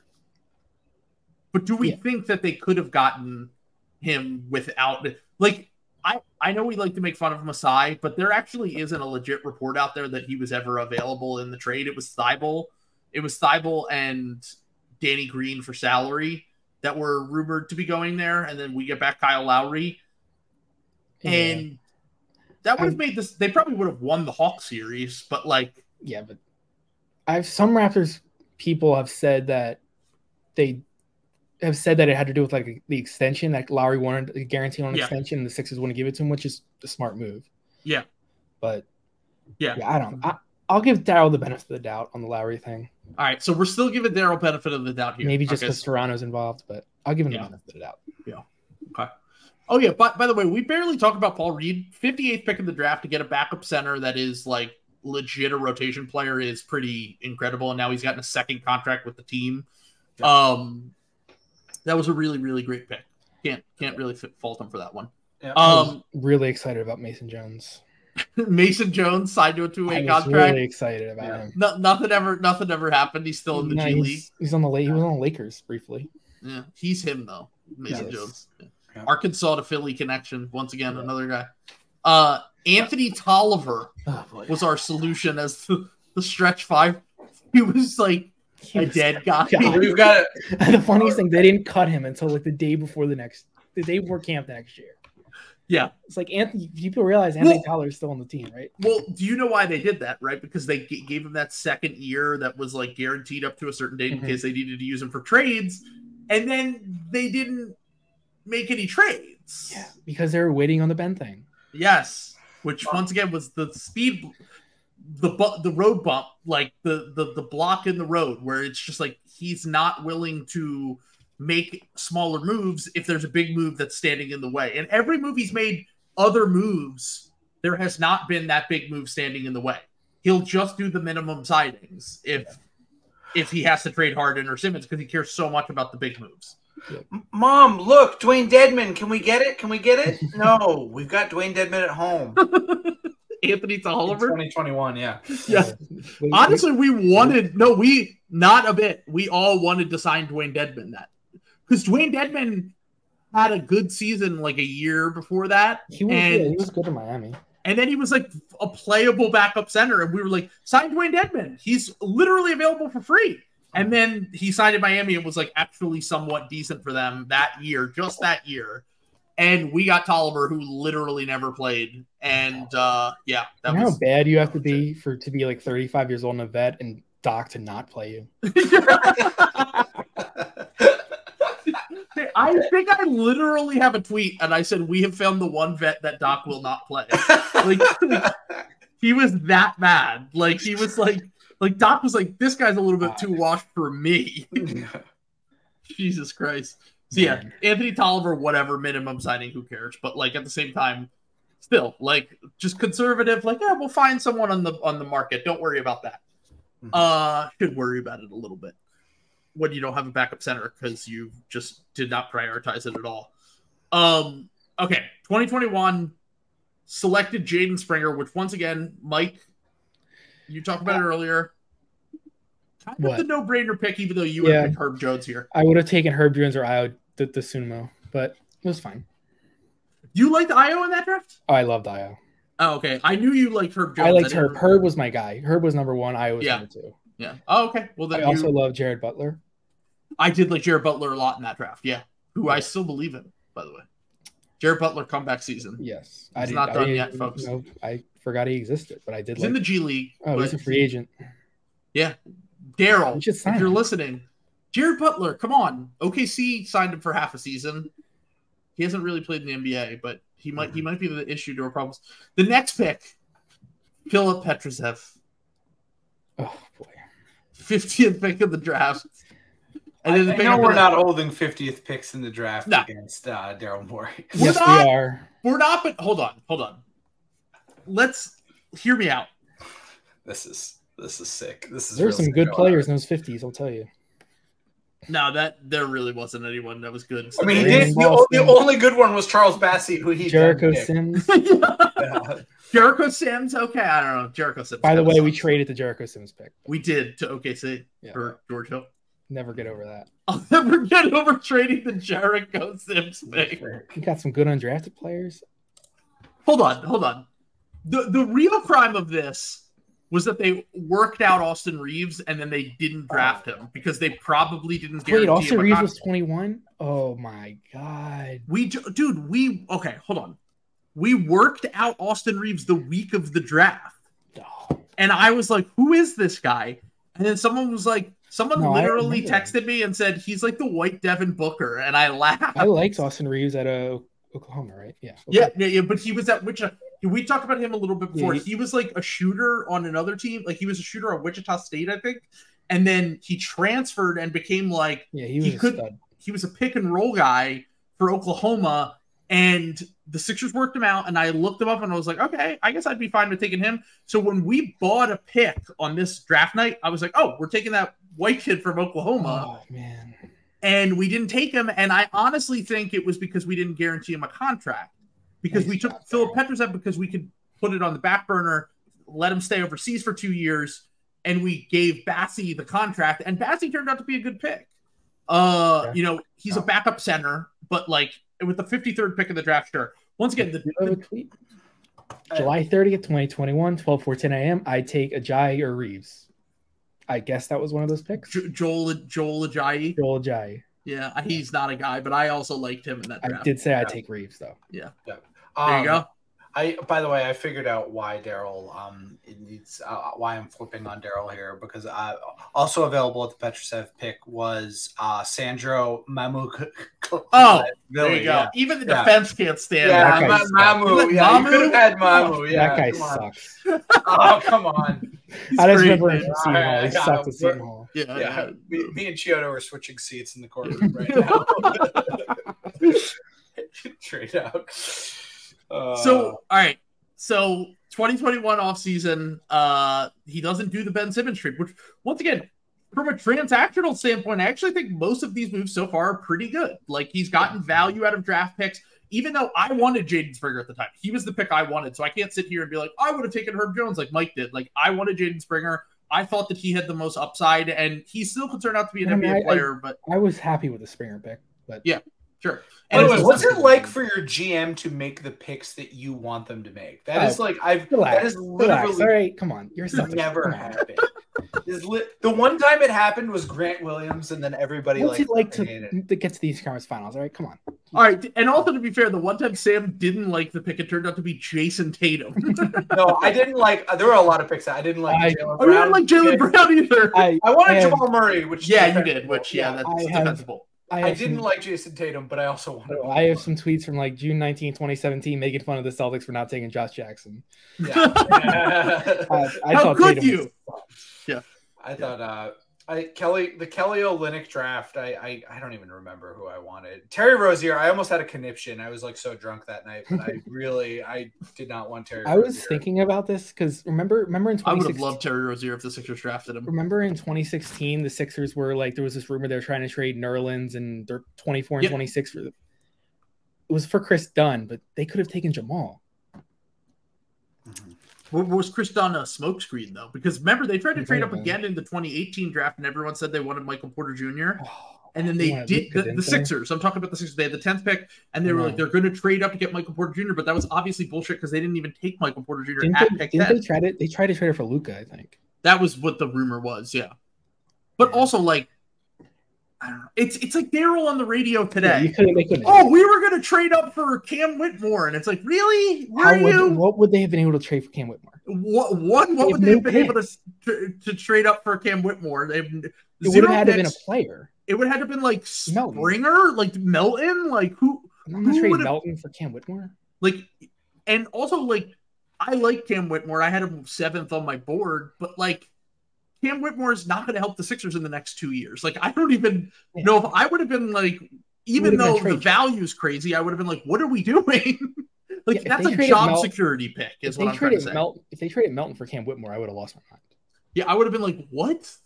like Melton was an important rotation player for us last year. Cam Whitmore's 18 years old. But once again, as I said, if that were a reality, that's a job security look at our future type pick. Like look at what we have coming down the pi- pipeline. You should Yeah. give me an extension type thing. Uh, so yeah, By and way, it's easy for him to say that after he wins summer league Daryl's gonna have to start looking at uh, his job security pretty soon. He's got two years left. I know that's that's that's what I think That's- the cap space plan is really about. Yeah, that's getting kind of underplayed. Like at this time next year, they're gonna have to make a decision probably. And I think that that's why he's doing the cap space plan because he's going look, we're going to have cap space, we're going to have flexibility, we're going to have a max slot. Like, just give me a chance here. And then if he nails it, then he can get the So- extension next offseason. He's so checked out. He's giving up. Um, okay, so good draft selections except for Filip Petrusev, who I still don't understand why they gave a contract this year. Uh, I don't think he's good at all. Um, he's like 24 he didn't dominate in summer league. Like, I just don't get that. Yeah. Uh, once again, agent favors. It was only half guaranteed, but like the team isn't gonna not a half guaranteed contract isn't like it's not like last year with uh Trevelin Queen, who they gave three hundred thousand guaranteed to. I also like I don't the agent favors thing. Like this is gonna, gonna sound like Bill to me. Like what? When is an agent favor ever done a favor for a team? It doesn't. It- we, that's It's just never- a, an excuse to be lazy, in my opinion. yeah. Uh, we didn't want to scout and find another guy, so we just were like, ah, whatever. It's the 15th spot on the roster. Look, it's, it's a favor to it's a favor to the agent, and that's gonna come back because like because if I uh, like like it's weird how that never comes out because like if I were a guy and I'm picking up the paper and it was like my agent was like. Oh yeah, and he got uh he signed his guy with this team because he owed the team a favor. I'd be like, hey, what the fuck, man? I could have got more money. like, Yeah. are you serious? It's like so it doesn't matter. Like it doesn't matter. Like it, No. it's just like literally so your job is like less uncomfy. You and know what I'm teams saying? over promise too. Like the Sixers have done this with the Tre like, oh, all right, Trez, if you opt out of your contract and you don't get a contract somewhere else, we'll bring you back. And it's like, oh, now we have fucking five Yeah. centers. I forgot they re-signed Trez, so they officially announced it today. It's then it hit me again. It's like Oh they my- re- it's like they re-signed Trez twice. A second Trez signing has hit the towers. That's exactly what it felt like, dude. yeah, It was. Oh. I fell to my knees. it Um, felt, like- it felt to my needs when they did that. God, okay, so, Shaq Harrison. Wow. Sha- all right, so so the one thing I will say is that Daryl has been aggressive with his two-way signings. See, I, I actually like that. It's, that's Yeah. the right way to play it. He- Yeah, I like he- Shaq Harrison. He might be a little bit too much with the ADHD, where he lets guys go too early on there, like uh, he did with Champagnie, who's turned out to be like probably a rotation player for the Spurs. Uh, Oh, boy. but uh, right now, you know, this offseason, they finish up the draft. They sign Andre Drummond to the vet minimum. Once again, he's been good with the backup center on the vet minimum in general, I guess. Um. Dwight was playable in the regular season. Andre Drummond was a great signing that they ended up trading later, but uh, they signed Georges Niang, who Also, that was a drove me insane, but was a very, very good value signing. Um, they signed Danny Green to come back for one year and then traded him a year later. Totally fine. Um, Furkan Korkmaz. So they signed Korkmaz to again. Again, after he already Third had requested a trade. He they they gave him a three year, fifteen million dollar deal, and was it his third contract? Did they give Yes, him a 'cause he- minimum? No, he he we he he was drafted in 16, came over in 17. He requested a trade in 18, 19, I believe, yeah, and then he broke That out was- the next year. because they declined his option. Remember? Yeah. And then he they, he re-signed after the year, he, despite requesting a trade. Yeah, for a veterans minimum, and then a year later, because he had a good year, because he shot well during the fake season where we had no fans, they ended up signing him to a contract that it was five years, fifteen million, and seemingly, Three years. do they even try? Oh, yeah, I'm sorry, three years, I fifteen can't million. believe- Do they even try to trade him? No, Like- I can't. I cannot believe he's still a Sixer. Like it, It's incredible. Like, are they going to trade him as an expiring or just let him expire? it blows my mind that he's still a Sixer. It He's got to be like, I'm wasting my life and my Yeah, youth. He's actually still like 25, which is He's 26. But yeah, okay. It's I think he's insane. 26. He, the fact that he is still that young, he was drafted in 25. He's 2016. right? 26 next week. He's drafted. He was in the Simmons draft. He was drafted six. Yeah, He's 25 he's still. been on the Sixers. Next year's going to be like his eighth year. This is this is literally the longest tenured Sixer except for Joel Embiid. He might outlast Embiid at this rate. They're trading Embiid before the deadline. and Korkmaz is still on the team. Like it should have been You me. realize how long he's been on the Sixers? Like 2017. He's been on the Sixers since before the Eagles won the Super Bowl.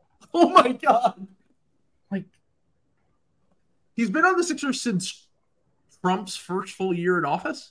yeah, 2017. Yeah, When did he? 2017. July Yeah. 4th, 2017. yeah. Oh man, we used to be a great country.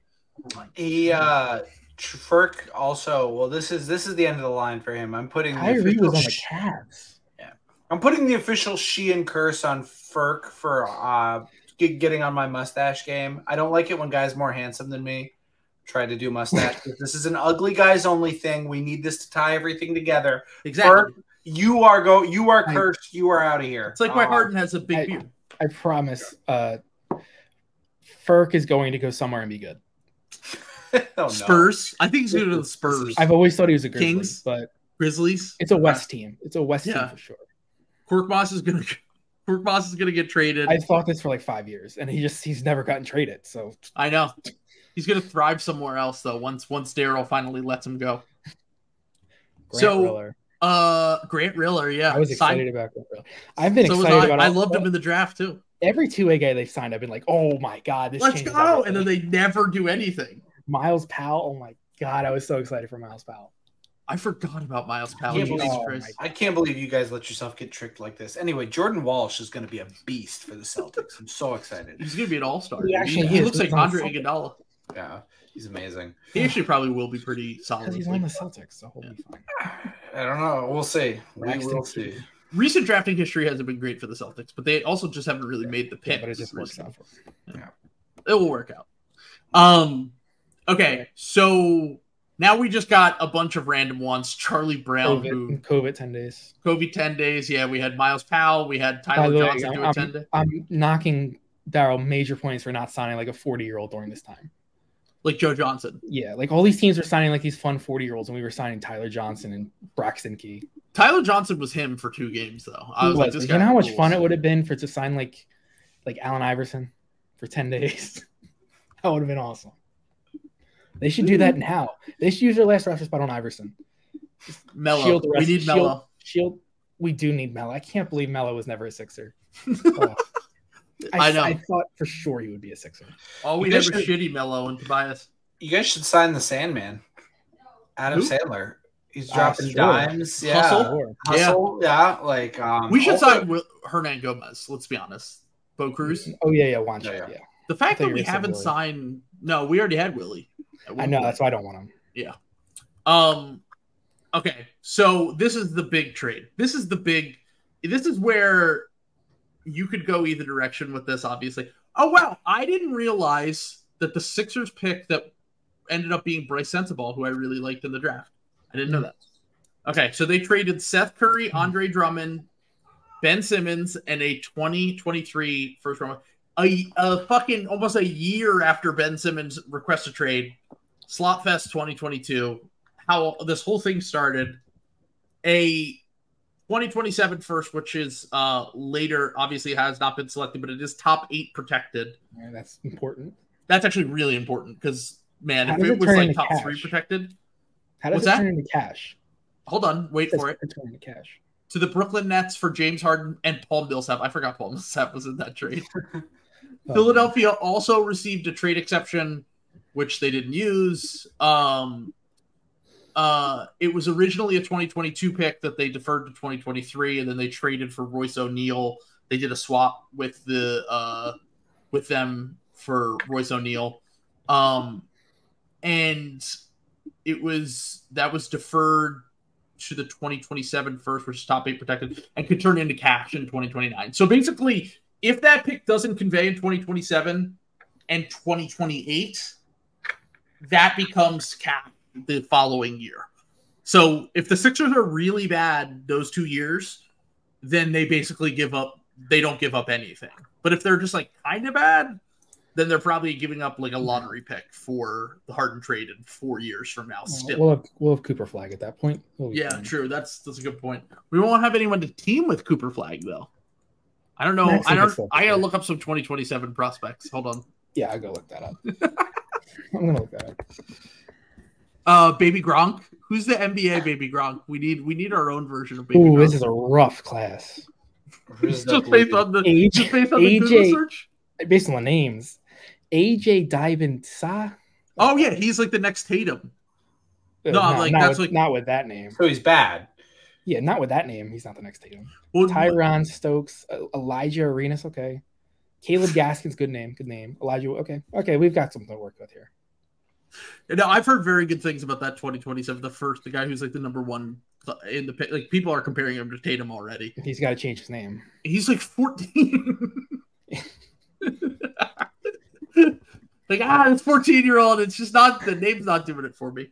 So, uh, all right. So, so all of that. Born Let's talk about the 2000. Harden Simmons trade for a second because on its face, great value, but also, as I said earlier, wasted the entire season just to make this happen, and then a year and a half later won't pay Harden. So, like, the moves themselves are good, but the execution down the line ends up being not good. Like Isaiah Joe, good pick.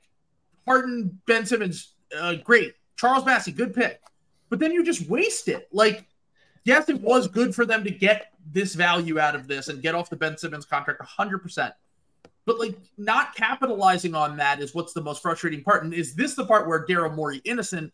Because I said they put together a team that was good enough, and despite Harden kind of shitting the bed for three of those games, Embiid being a little bit better, we probably make it to a conference finals, and this looks way, way more worth it in retrospect. Yeah, but like I said earlier, that they just kind of sat on their hands the entire offseason 21. So you oh, make Again. this trade and you have like a half put together roster. And it's Harden and like Danny Green's playing big minutes. And Yep. Didn't use the MLE this offseason. y- y- who I don't even remember who else was on who was playing who was who, who would they have what would they have done? Danny Green towards ACL. That went into game seven. Who would have started would Furkan Who Furkan did we even start? It was Thybulle. Thybulle Oh started. God. Like would It was- Furkan Furkan would have played like 35 minutes in that game seven. Yeah, he would have had to. Yeah. Oh my God. That would have been the Furkan game. They had no depth because he just ignored the depth issues because he was like, well, who cares? Because we don't have, we don't have, we have to nail this trade. I don't care about the depth issues because the top end of the roster is what matters Yeah. most. And then he needed a transaction cycle, which is what we'll get to right now. Which, by the way, eh, someone just brought up uh, the for the uh, for uh, the Nets, a Nets fan, Will, in the comments said uh, that this was his 9/11 portion of the trade uh, or uh, of the podcast. This is my 9/11 portion of the podcast. Um, NBA signed champion. Willie Cauley Stein and DeAndre Jordan to veterans minimum contracts. Just, DeAndre why Jordan, would you NBA ever give Doc DeAndre Jordan? Because Daryl is an idiot and he just does not care about anything. Like I don't even know. It's still when it happened. I had I had I was on a work call at the time. When, See, I was I was like just drunk off the Harden stuff. Like I remember being like, "Oh, this is gonna work. This is gonna work." Sure. I was I was on a work call and it was like the Lakers are waiving DeAndre Jordan so he can go find another team to play for. And there are going to be suitors for him. And I was like, this is the worst thing that's ever happened. And everyone was like, what are you talking about? And I was like, he's going to sign with the Sixers. They're like, who cares? DeAndre Jordan's good. And I'm like, no, he's not. He sucks now. This is really bad. And we have Doc as our coach, and he's going to play him. And a few minutes later, Woj tweets, the Sixers are interested.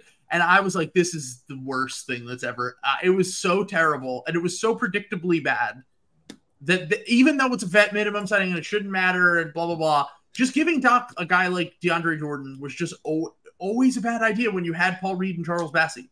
Like always bad. And Bassey had a good, multiple good games that season. Paul Reed, you know, he was still raw, but like was more playable than DeAndre Jordan. And that this was like where this was really should have been the tipping point for me where I was like, what the fuck is he doing? Because every move since this has been like, uh, I don't know, except for Melton, which was great. Yeah, uh, the the I, like I said, I was fine with the DeAndre Jordan thing because they had Harden, they hadn't lost yet, and I was just like, this is gonna work because we have James Harden. Sure. And then I realized James Harden was a loser. And DeAndre Jordan not a loser, he is a winner because he's an NBA champion.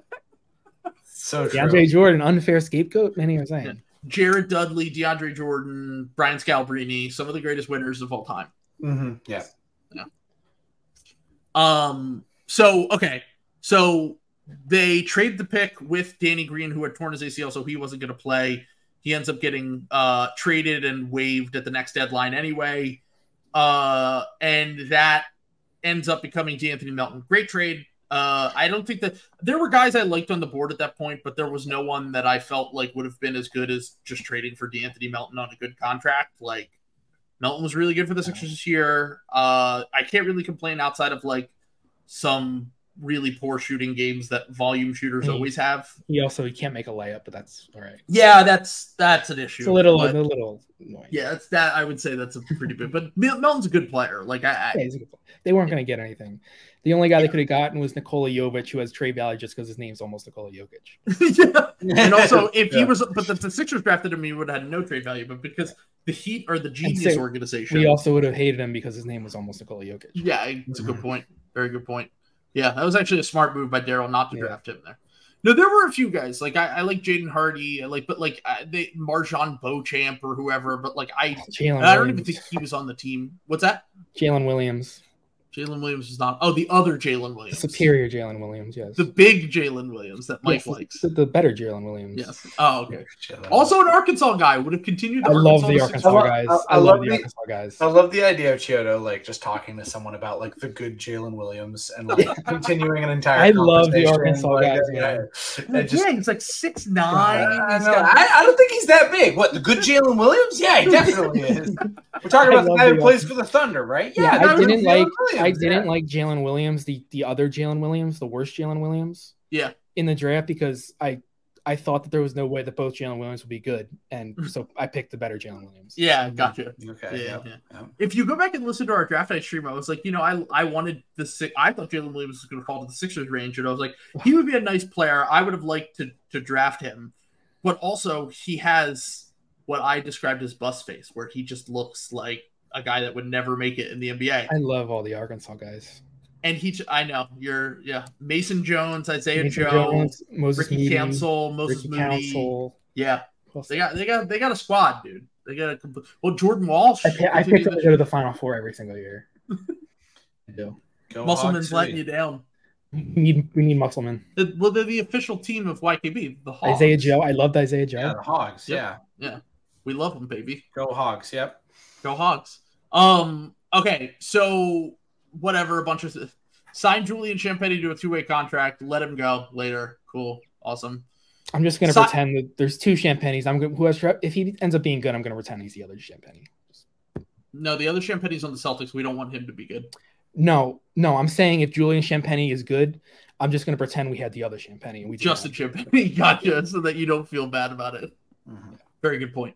Um, okay, so yeah, no, I've I figured it out. This is where after this point, so like the DeAndre Jordan s- signing was like, all right, I'm starting to be like, what's happening here a little bit? Like, this is a bad move. Why did we do this? Like every other move up until this point, I pretty much liked. And then he won me back with the Melton trade, where I was like, this is great, dude. Yeah. Like he pulled off another great draft night trade. Like, absolutely love it. Then he signed PJ Tucker, who I've never been a big PJ guy. I know that he has his fans and the fan base, and he had some nice moments for us. But like, it, tampering for Danuel House and PJ Tucker is just so absurd in retrospect, and and also not even that, not even that, making Harden take a pay cut and basically promising you're going to max him this offseason so you could get these two guys losing two second round picks in the process.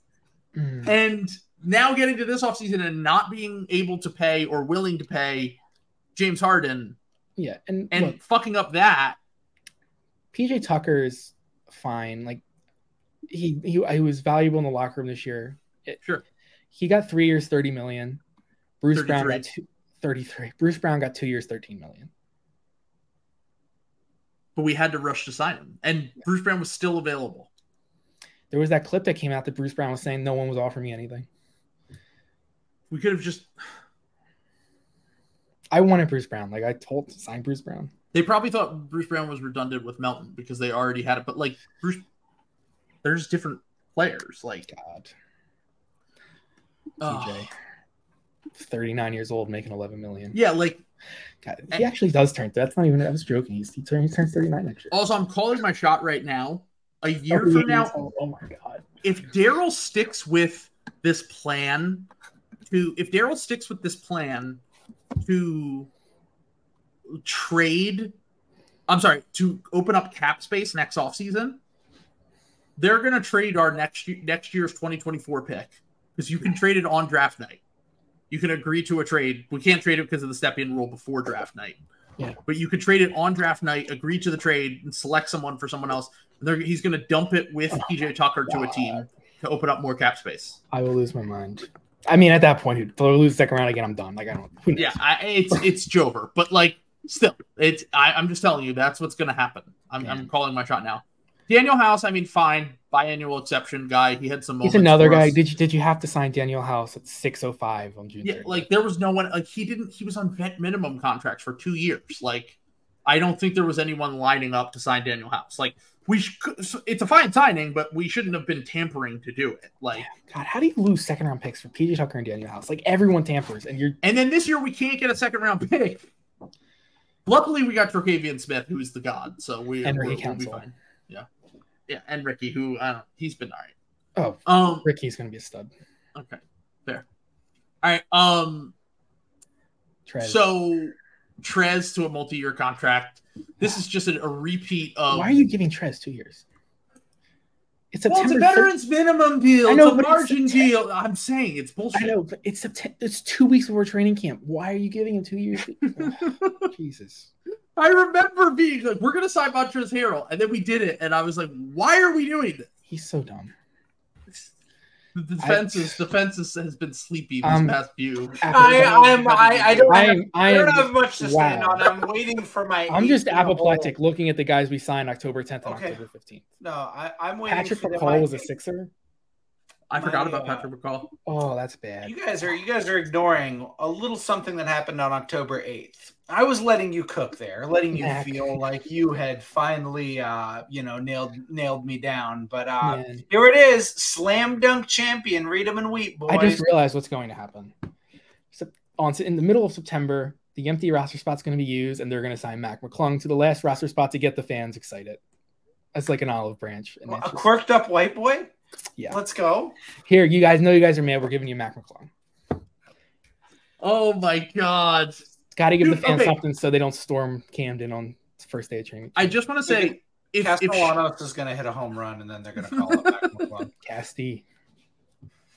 If if Mac McClung, I'm sorry, if Julian Champagnie, who we had, turns out to be good, we cut him to sign Mac McClung to a two way. The dunk contest was worth it. You're ridiculous. I agree. I agree. The dunk contest is like the best Sixers moment in 20. Champagnie is six seven. Let him cook. Let him cook. It is. It is. Let him kill. Let him cook. What Sixers moment is better in the last 20 years? we haven't won anything else. Game five of the Celtics series when we I didn't win anything. I know. You don't get a trophy for winning game five of the Celtics series. That was so much fun, though. I've never had that much fun watching. It was, and then Game Six happened. When Dan, when when when Harden got the screen and they put two on the ball, and then he had that little pocket pass to Danuel House, who then drove down the oh. lane and kicked it to Maxey for the above the break three. I was like, Yeah, this is the best I've ever felt watching the No, that's the best game I've ever seen. Dude, I was I- like, they're they're gonna Mel- do it. No, I remember what happened. I remember it was like the fourth. We were up twenty, and Melton got a fast break on the layup, and, I, and he made it. He finished the fast break layup. And I was like, "Oh my god, we're winning Yep. the championship." Speaking of the Niang, I'll never stop saying it. The Melton rebound passed out the Niang for three in Game Six. Should have been making T-shirts about that. I got Man. emotional when that happened, and then they lost. They lost. I actually got. I was. I started to get emotional when that happened. God was- damn it! I was. Wait, we signed Seiko. That's what I said. I'm. I, that's what I said. I it was a, an exhibit ten, I think. Should have kept him. He's not Yeah, the see, lead. the problem Chodo has. You can, we can still cheap. get him. We can still just go get Seiko de Boyo. We had Stephen Lee. we had. Oh, I knew. man. Well, we knew. We Saben Lee played a real game for us, dude. Okay, I vaguely remember that now. Uh, He again- stud. Yeah, and then he ended up siding with the Suns. After I remember being like, if this guy Didn't could shoot, he would be really good, but he can't play shoot. playoff minutes for the Suns? He, he ended up playing some something like that. Down the stretch of the regular season, he definitely played real minutes for them. Um. So yeah, this is just a bunch of nothing. Uh, this is this trade God, that that is a lot of words for an Dude. irrelevant trade. This was the thigh tra- This is an insane amount of information. But I'll just Okay. sum it up. The Sixers traded Thybulle and uh their 2023 draft pick that they got for Colby Jones was taken with that pick. I don't know who that is. Is that true? That's very funny. Colby Jones is like, I think he might be. I, I didn't love him in the draft, but he got drafted by the Kings. Like he got traded from the the Kings to the uh, from the Hornets, who took back the pick that they originally had traded us. Um, and we got Jalen McDaniels and a 2024 second round pick. And then, so we got one second round pick for Matisse Thybulle, basically. Which, honestly, part of me is just like, should we have just kept Thybulle and let him walk? If There's no way he could have been worse Yeah, than Jalen Thybulle McDaniels is was in the awful.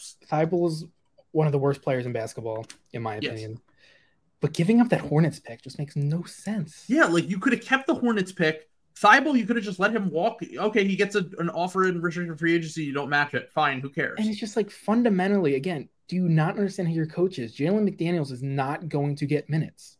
Yeah. Maybe he maybe he was so worried Doc was going to play Thybulle no matter what, and he was like, "We know how bad Thybulle can be in the playoffs." Also, I just in the same trade, the Knicks, the Knicks traded what, like Cam Reddish and a first for Josh Hart.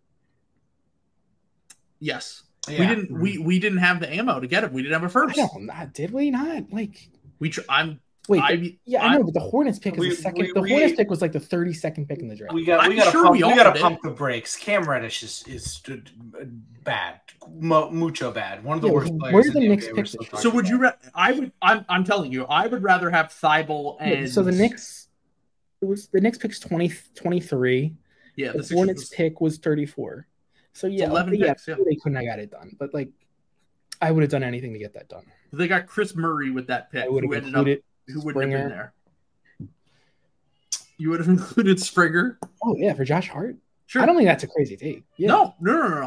Uh, I don't disagree. I wanted us to get Josh Hart. I felt like he would have been a really good fit for what we needed. Really good oh, rebounder, good defender. I mean, yeah, like you probably they probably needed the first round pick just for PR reasons, but like, That's the real thing. Is the PR? Yeah, you're like right. it's not that big of a difference. Like I feel like Eleven could have- picks, and you have Mike Schmitz. You have Mike Oh, Schmitz. Mike, yeah. Like the Mike You Schmitz could literally Mike get Schmitz anyone. Who else is on Damian Lillard. And like the Blazers love the Blazers lo- wanted Thybulle for years. That's I think that's Mm-hmm. my thing. Like they wanted Thybulle for years. We ended up trading it for him. Like Thybulle and the Hornets pick is not that different than Reddish in the Knicks. Yeah, like, and if we had re-signed McDaniel's to like what he signed for, I would have been like, fine, I don't care. Thybulle stinks. I don't really care. I would have been but- mad if they re-signed McDaniels. 'cause- For even for four point five million, yeah, I think McDaniels is really bad. you don't think he's four point five million dollars worth? That's what Danuel House makes. I really do not like McDaniels. Okay, fair enough. I mean, if they signed, I'm I wouldn't. I wouldn't. him. I know he's not a good guy. I wouldn't have so- like freaked out if they signed him for four point five, but I would have like. I'm. I'm more than fine letting him walk. Like, All right, you heard it here first. Breakout season with the Raptors next year. yeah, just kidding. That's never going to happen. tough. Uh, I mean, it could, but? They have like 15 Jalen McDaniels, so same skill set. So yeah, but they, the owners would have had to pay more in the tax. This was never to happen. Let's be Yeah. serious. All right, so last few moves that were made here. We we signed the Mac McClung for the dunk contest. Love it. Easy win. That was a great signing. Dewayne Dedmon, another great fucking signing. De- Dedmon actually didn't come back to bite us in the same way that DeAndre Jordan did. Uh, No, that pick, yeah, that ended up not mattering because Paul Reed was going to be the backup anyway. but also, like, don't even sign him. I, forget- guess it was just in an emergency situation, but like, yeah, I, I forget if I wanted. I forget if I was pushing. over Trez. I- no, if I was pushing for them to sign a wing, I don't remember if I was or not. there were no wings. It was after. I know, but I, I just I can't remember. No, that's not true. We could have signed Stanley Johnson, who's still a free agent. I guess he just sucks. Is he Yeah, worse he than does. Washed Dewayne Dedmon though? I yeah, I can't even remember what I was thinking at the time. That was right at the Super Bowl. I don't know. Yeah, you were lost in the sauce. Yeah, I remember Um, they signed Dead. By the way, they signed Dedmon the morning after the Monday morning after the Super Bowl, and people were mad. I'm just like, what the? Yeah, Are you That's serious prob- right now? yeah. I got ma- like I was actually getting mad. Like I'm pro Dewayne Dedmon just because of that. People were getting mad about the Wayne Dedmon 10 hours after the Eagles lost the worst, Super, the most painful Super Bowl of all time. All right, last few moves here. Fire stop Rivers. Obviously, Bad. that's a bad mark on him. Bad, bad, bad decision. This he should have given I Doc. wanna. He should have given Doc his job. Doc and Move Moore. Doc into the front. Doc The, and- Doc and like- Moore should have switched positions. that was the, the the honorable Brad Ste- uh, Danny Ainge did the, did right by Brad Stevens. So you would have liked that. I would have liked Doc and Moore to switch positions. Okay. Yeah. Yeah, head coach. That's totally understandable. Thinking about Daryl as a head coach is like very funny. he would have been doing like. Do you ever like read those stories about Vivek Ranadive like coaching like his Yeah, high school yeah. like the the, the the the the children's team and like he just completely Oh, ruined like the girls' high school sport because he did like cherry picking. Yeah. He like made one girl just stand at one end of the court and whenever they got it, they played It's four and five crazy. defense and they just threw it. I mean. It's innovative. That's what I'm saying. It really is like innovation. It's just like you have to you have to see the world a certain way to like not understand that it's like not the point. Imagine like imagine president of basketball operations Doc.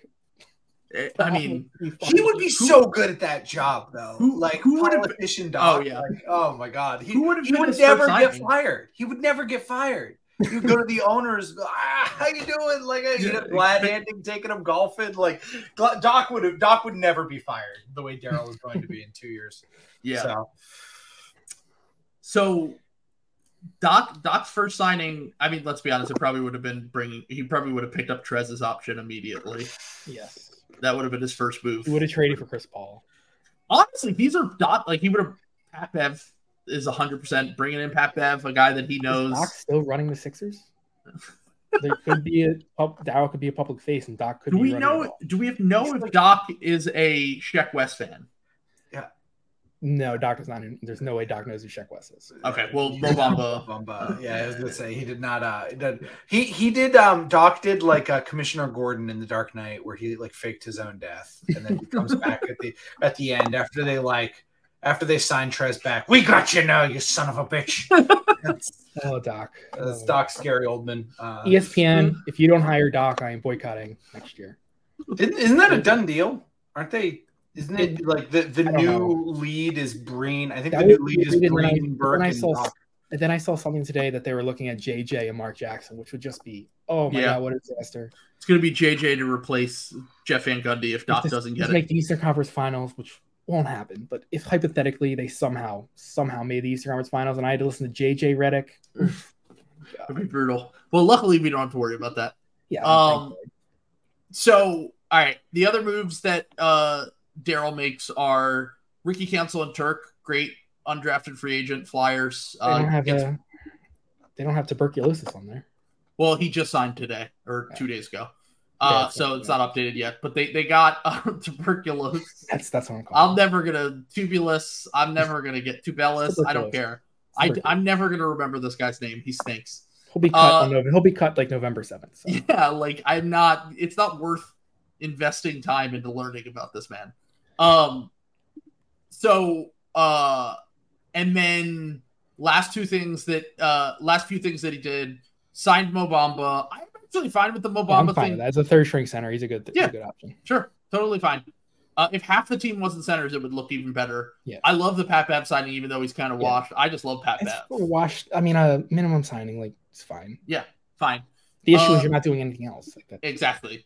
And then Paul Reed, uh, they signed to a multi-year contract, uh, which obviously we talked about. It's Yeah. great. Love to have Paul back. And then today, Filip Petrusev and uh, which the Petrusev signing once again, Trez signing, no sense. I don't understand. You can't have 14 players on your team and have five centers, and PJ Tucker two. Like it's like, oh, everything will make sense, and it's like, well, then make a fucking move to make it make sense. I the, all right, someone brought this up to me. I think it was Francis was like, "There's no way Morey could be this cocky in the radio interview." Or Oh, there, okay. the, or Windy. Windy keeps saying Daryl Morey's got something up his sleeve. He's trying to like, and I'm like, I want to believe it, but like, I don't. I feel what what is there to I do? feel like uh, Windy is the goat. He's my goat, but I Yeah. feel like he's been doing this Daryl is something cooking ever since the Harden trade happened. Like they're gonna get this third guy, like Daryl's, and he never has anything cooking. Yeah, So What do you guys? So who who hurt the Sixers more than anyone besides Ben Simmons? Who, who's who's caused more pain? um, I would I would say Fultz. Okay, well, sadly, well, uh, Not his fault. opponents. op- opponents. Let's say. Oh, the Celtics. yeah. Well, the, the, I, I think what you're thinking of is, is Trae Young. Is what you're thinking of. I'm not sure. actually. So, who matches in salary with Trae Young? And is also a point guard. James Harden. Hmm. Hmm. What is what is Daryl? What is Daryl cooking? You're trying to do the windy. You're trying like, the windy thing, but like, my uh, "Hmm, camera. Perhaps they'll get. my camera's yeah. inverted. My camera's inverted. So uh, I'm just saying, Daryl is innocent. This is a this is a mockery and a sham. This is all circumstantial evidence. Um, you can't see the whole plan yet. Let's wait until you can't judge Daryl's vision until 2026. It's when gonna be he's a mistrial. Yeah, Actually, this is You I mistrial. can't actually- judge Daryl until 2026, and he's the GM of the Pelicans. So yeah, exactly. Look, as long as he, uh, well, no, I don't want him to be the GM of the Pelicans. We need to get Zion and picks for Embiid Yeah. first. do you think if Embiid were to ask out, would he just quit? Morey? I don't know. Yeah. I can't. I don't can't think see he would want a second contract. Yeah. I don't think he's going to want to do a rebuild, even though if I will say this much. If you hear him in interviews with like Bill Simmons and shit, he said multiple times, like he's like, I've never gotten the chance to tank. Like I've never gotten the chance to like do a rebuild. He's never rebuilt a team really. Like in in theory, yes, he did with the Rockets, but he kind of lucked into the Harden thing Yeah. falling into his lap. Yeah. Um, and even he admits that it was like part of it was luck, uh, and like just good timing. But he's never had a team where he's just been able to like pick at the top of the draft, like do like, oh, we'll take the. And part of me thinks that. So part of me thinks that the the salary cap thing is just like we have something cooking. We're a year from now, we're gonna have all this space. We're gonna be good. I think part of it is like job security, so that they're not like, are you doing your fucking job? And another Mhm. part of me thinks that it's like, well, we can go in a number of different directions if Joel asks out, Yeah. or if Joel, or if we like, we'll be able to do like if Joel doesn't ask out, we can we can get a guy, and if Joel does ask out, then we have all this fucking cap space to take back bad contracts and picks and start the rebuild. Basically, is what I'm trying to get at here. yeah. I When- dude, it, I couldn't deal with three times in four years having to do the whole. Um, Because Mo- I we would. just did it with Ben. We're gonna do it with Harden now. and We're gonna and it'll a year be- from now. Morey would be insufferable with an Embiid trade request situation. It'd just be awful. It would be so But bad. One thing I will say is, I at least know Morey won't just like trade Embiid to the Knicks for RJ Barrett and picks. Yes, no, that I know. That would worry me. Yes, But- I, I'm actually I'm confident that Morey can do one thing and get good value out of it if if they had to trade Joel Embiid. Yeah. And he wouldn't do it. I don't think he would quit when they. I think he would pull off the trade and then he would just let his contract expire. I don't think that he would want to continue running the team, Mhm. but I think that he would set us up well because he would be a psycho in negotiations for. Yeah. Yeah, I was gonna say he's not doing that out of like loyalty to like Sixers fans. No. more just about Yeah, like winning, winning the game. Yeah, exactly. Yeah, yeah, like it's just that that thing of like uh, he's like doing like the Dark Souls speed run where you've like already beat the game, but but you just gotta like you Well, he hasn't beaten the game at all. So So- I guess that's true. So honestly, uh, three years of him as GM, I would say first half great, second half not great. I would say between from a transactional standpoint, I think he's been fine overall. I think that Mike, Mike, you say your analogy that you said to me about. So I basically said, Daryl has been overall in a vacuum. You look at it on paper, he's been good. He's done a lot of good. They he took over a really bad situation like 1920. They were really really tough situation. But he's also been a disappointment because it'd be like if the Sixers traded for Dame Lillard this offseason. Like they traded for Dame Lillard, traded Maxey stuff for Dame Lillard. And then next year, Dame Lillard shows up and he's CJ McCollum. Yeah. Like CJ McCollum's still a really good player. Like he's going to help the Sixers win games, but but he's not, not one of the best players in the NBA. Yeah. Like when we got Morey, I thought we were getting like one of one of if not the best executive in the NBA that was just going to be going all in on these making great trades, and he just hasn't. Like, so he's been a bit of a he's been a disappointment to me in that sense. Yeah, I think that's fair. I I think that overall, I I think we're I'm gonna have to declare it a mistrial because I don't think that we can determine whether he's been.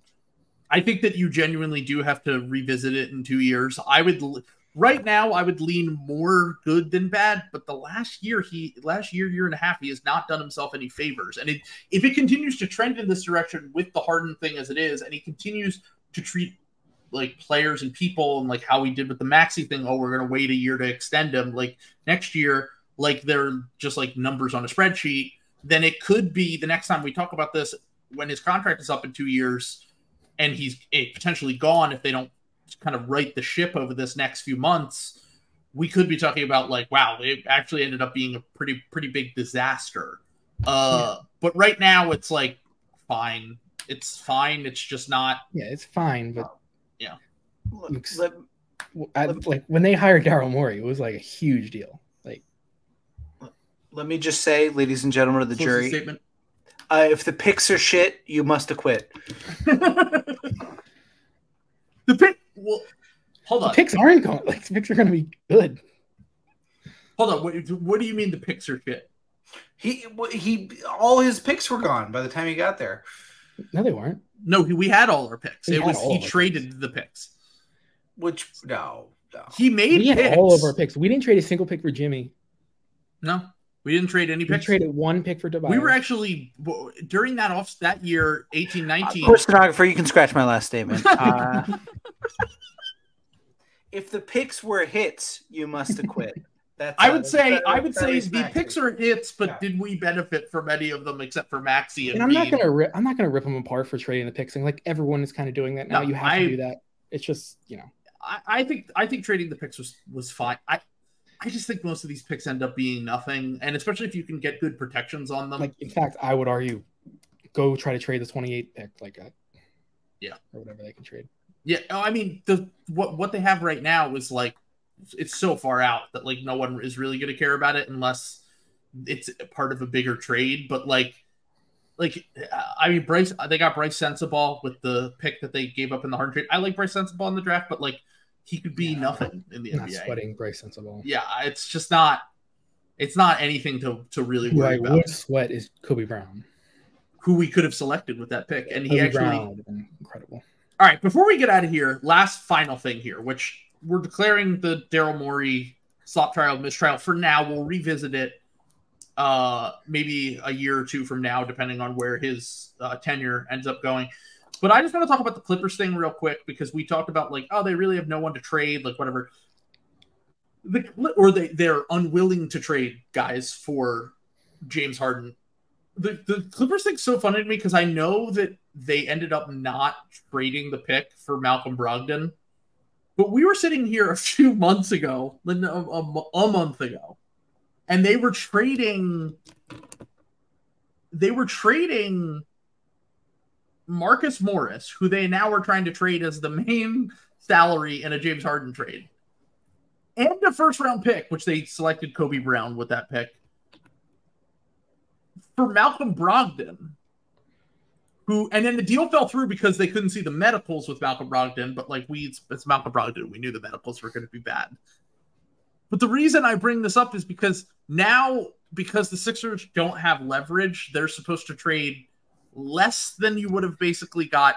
Norm Powell is seen as a bad contract around the NBA. Yeah. the Marcus Morris is horrible. He's washed.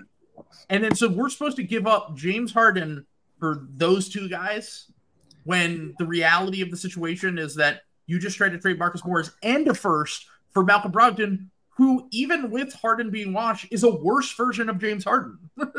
yeah, like the Clippers, the Sixers might not have much leverage. The Clippers do not have any leverage either. Like you guys are just East West Sixers. Like yeah. What are you guys going and this to is do? Your, and you at least have a ticket out in a way. Not, not to say that I, I'm not sure you can win a title with Harden, and I'm still kind of not convinced.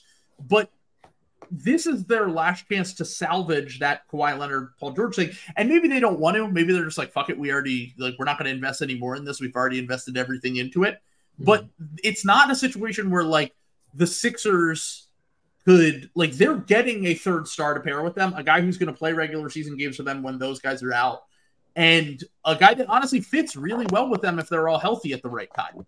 The Sixers are the ones that are like putting the pieces together on the other side, even if they get Terance Mann and a first round pick. Like they're the ones that are still scrambling. So like the, I know you shouldn't give up everything at, at, at once, but I, I, do think that eventually a deal will get done in some yeah. capacity. It just has to. At some point in the off season, I think probably after the Dame thing gets figured out, um, assuming he just goes to Miami, both teams are gonna have to look at it and just be like, you know, we have to get this done. We have no, both we both need each other. Like, yeah. there's no other solution. But if like the if the if it gets to like September and the Clippers are still like, no, we're not including Terance, man, like you can go to hell. Like, forget it. Yeah, like, I don't know. Yeah, I, uh, I I gotta say that it, honestly, it reminds me a lot of the Miami like kicking and screaming that they're doing about Dame, where it's sure. like you, you have to take Tyler Herro. He's good. Well, He's better than Tyrese Maxey. He's just we, whiter. We actually don't. We actually don't need to do that. So uh, yeah, good luck. You know, I mean, this is how Trey. I, I like this new. uh It's uh, brutal for slop season. Brought slop season to a screeching halt because Morey I do think there's an enemy of the slop. Yeah, he really is like a uh, yeah. It's the second off season, second off season, three years he's ruined. But by the way, um, I I just you know news of Daryl's acquittal is spreading fast throughout everyone. Um, and I have uh, a friend of the show, another lawyer, has actually. You are right with me playing this this video from another uh, famous lawyer uh, for, yes. for Daryl. Yeah. Hey, Daryl, I'm a great uh, basketball fan too, and I was a pretty good basketball player uh, in high school.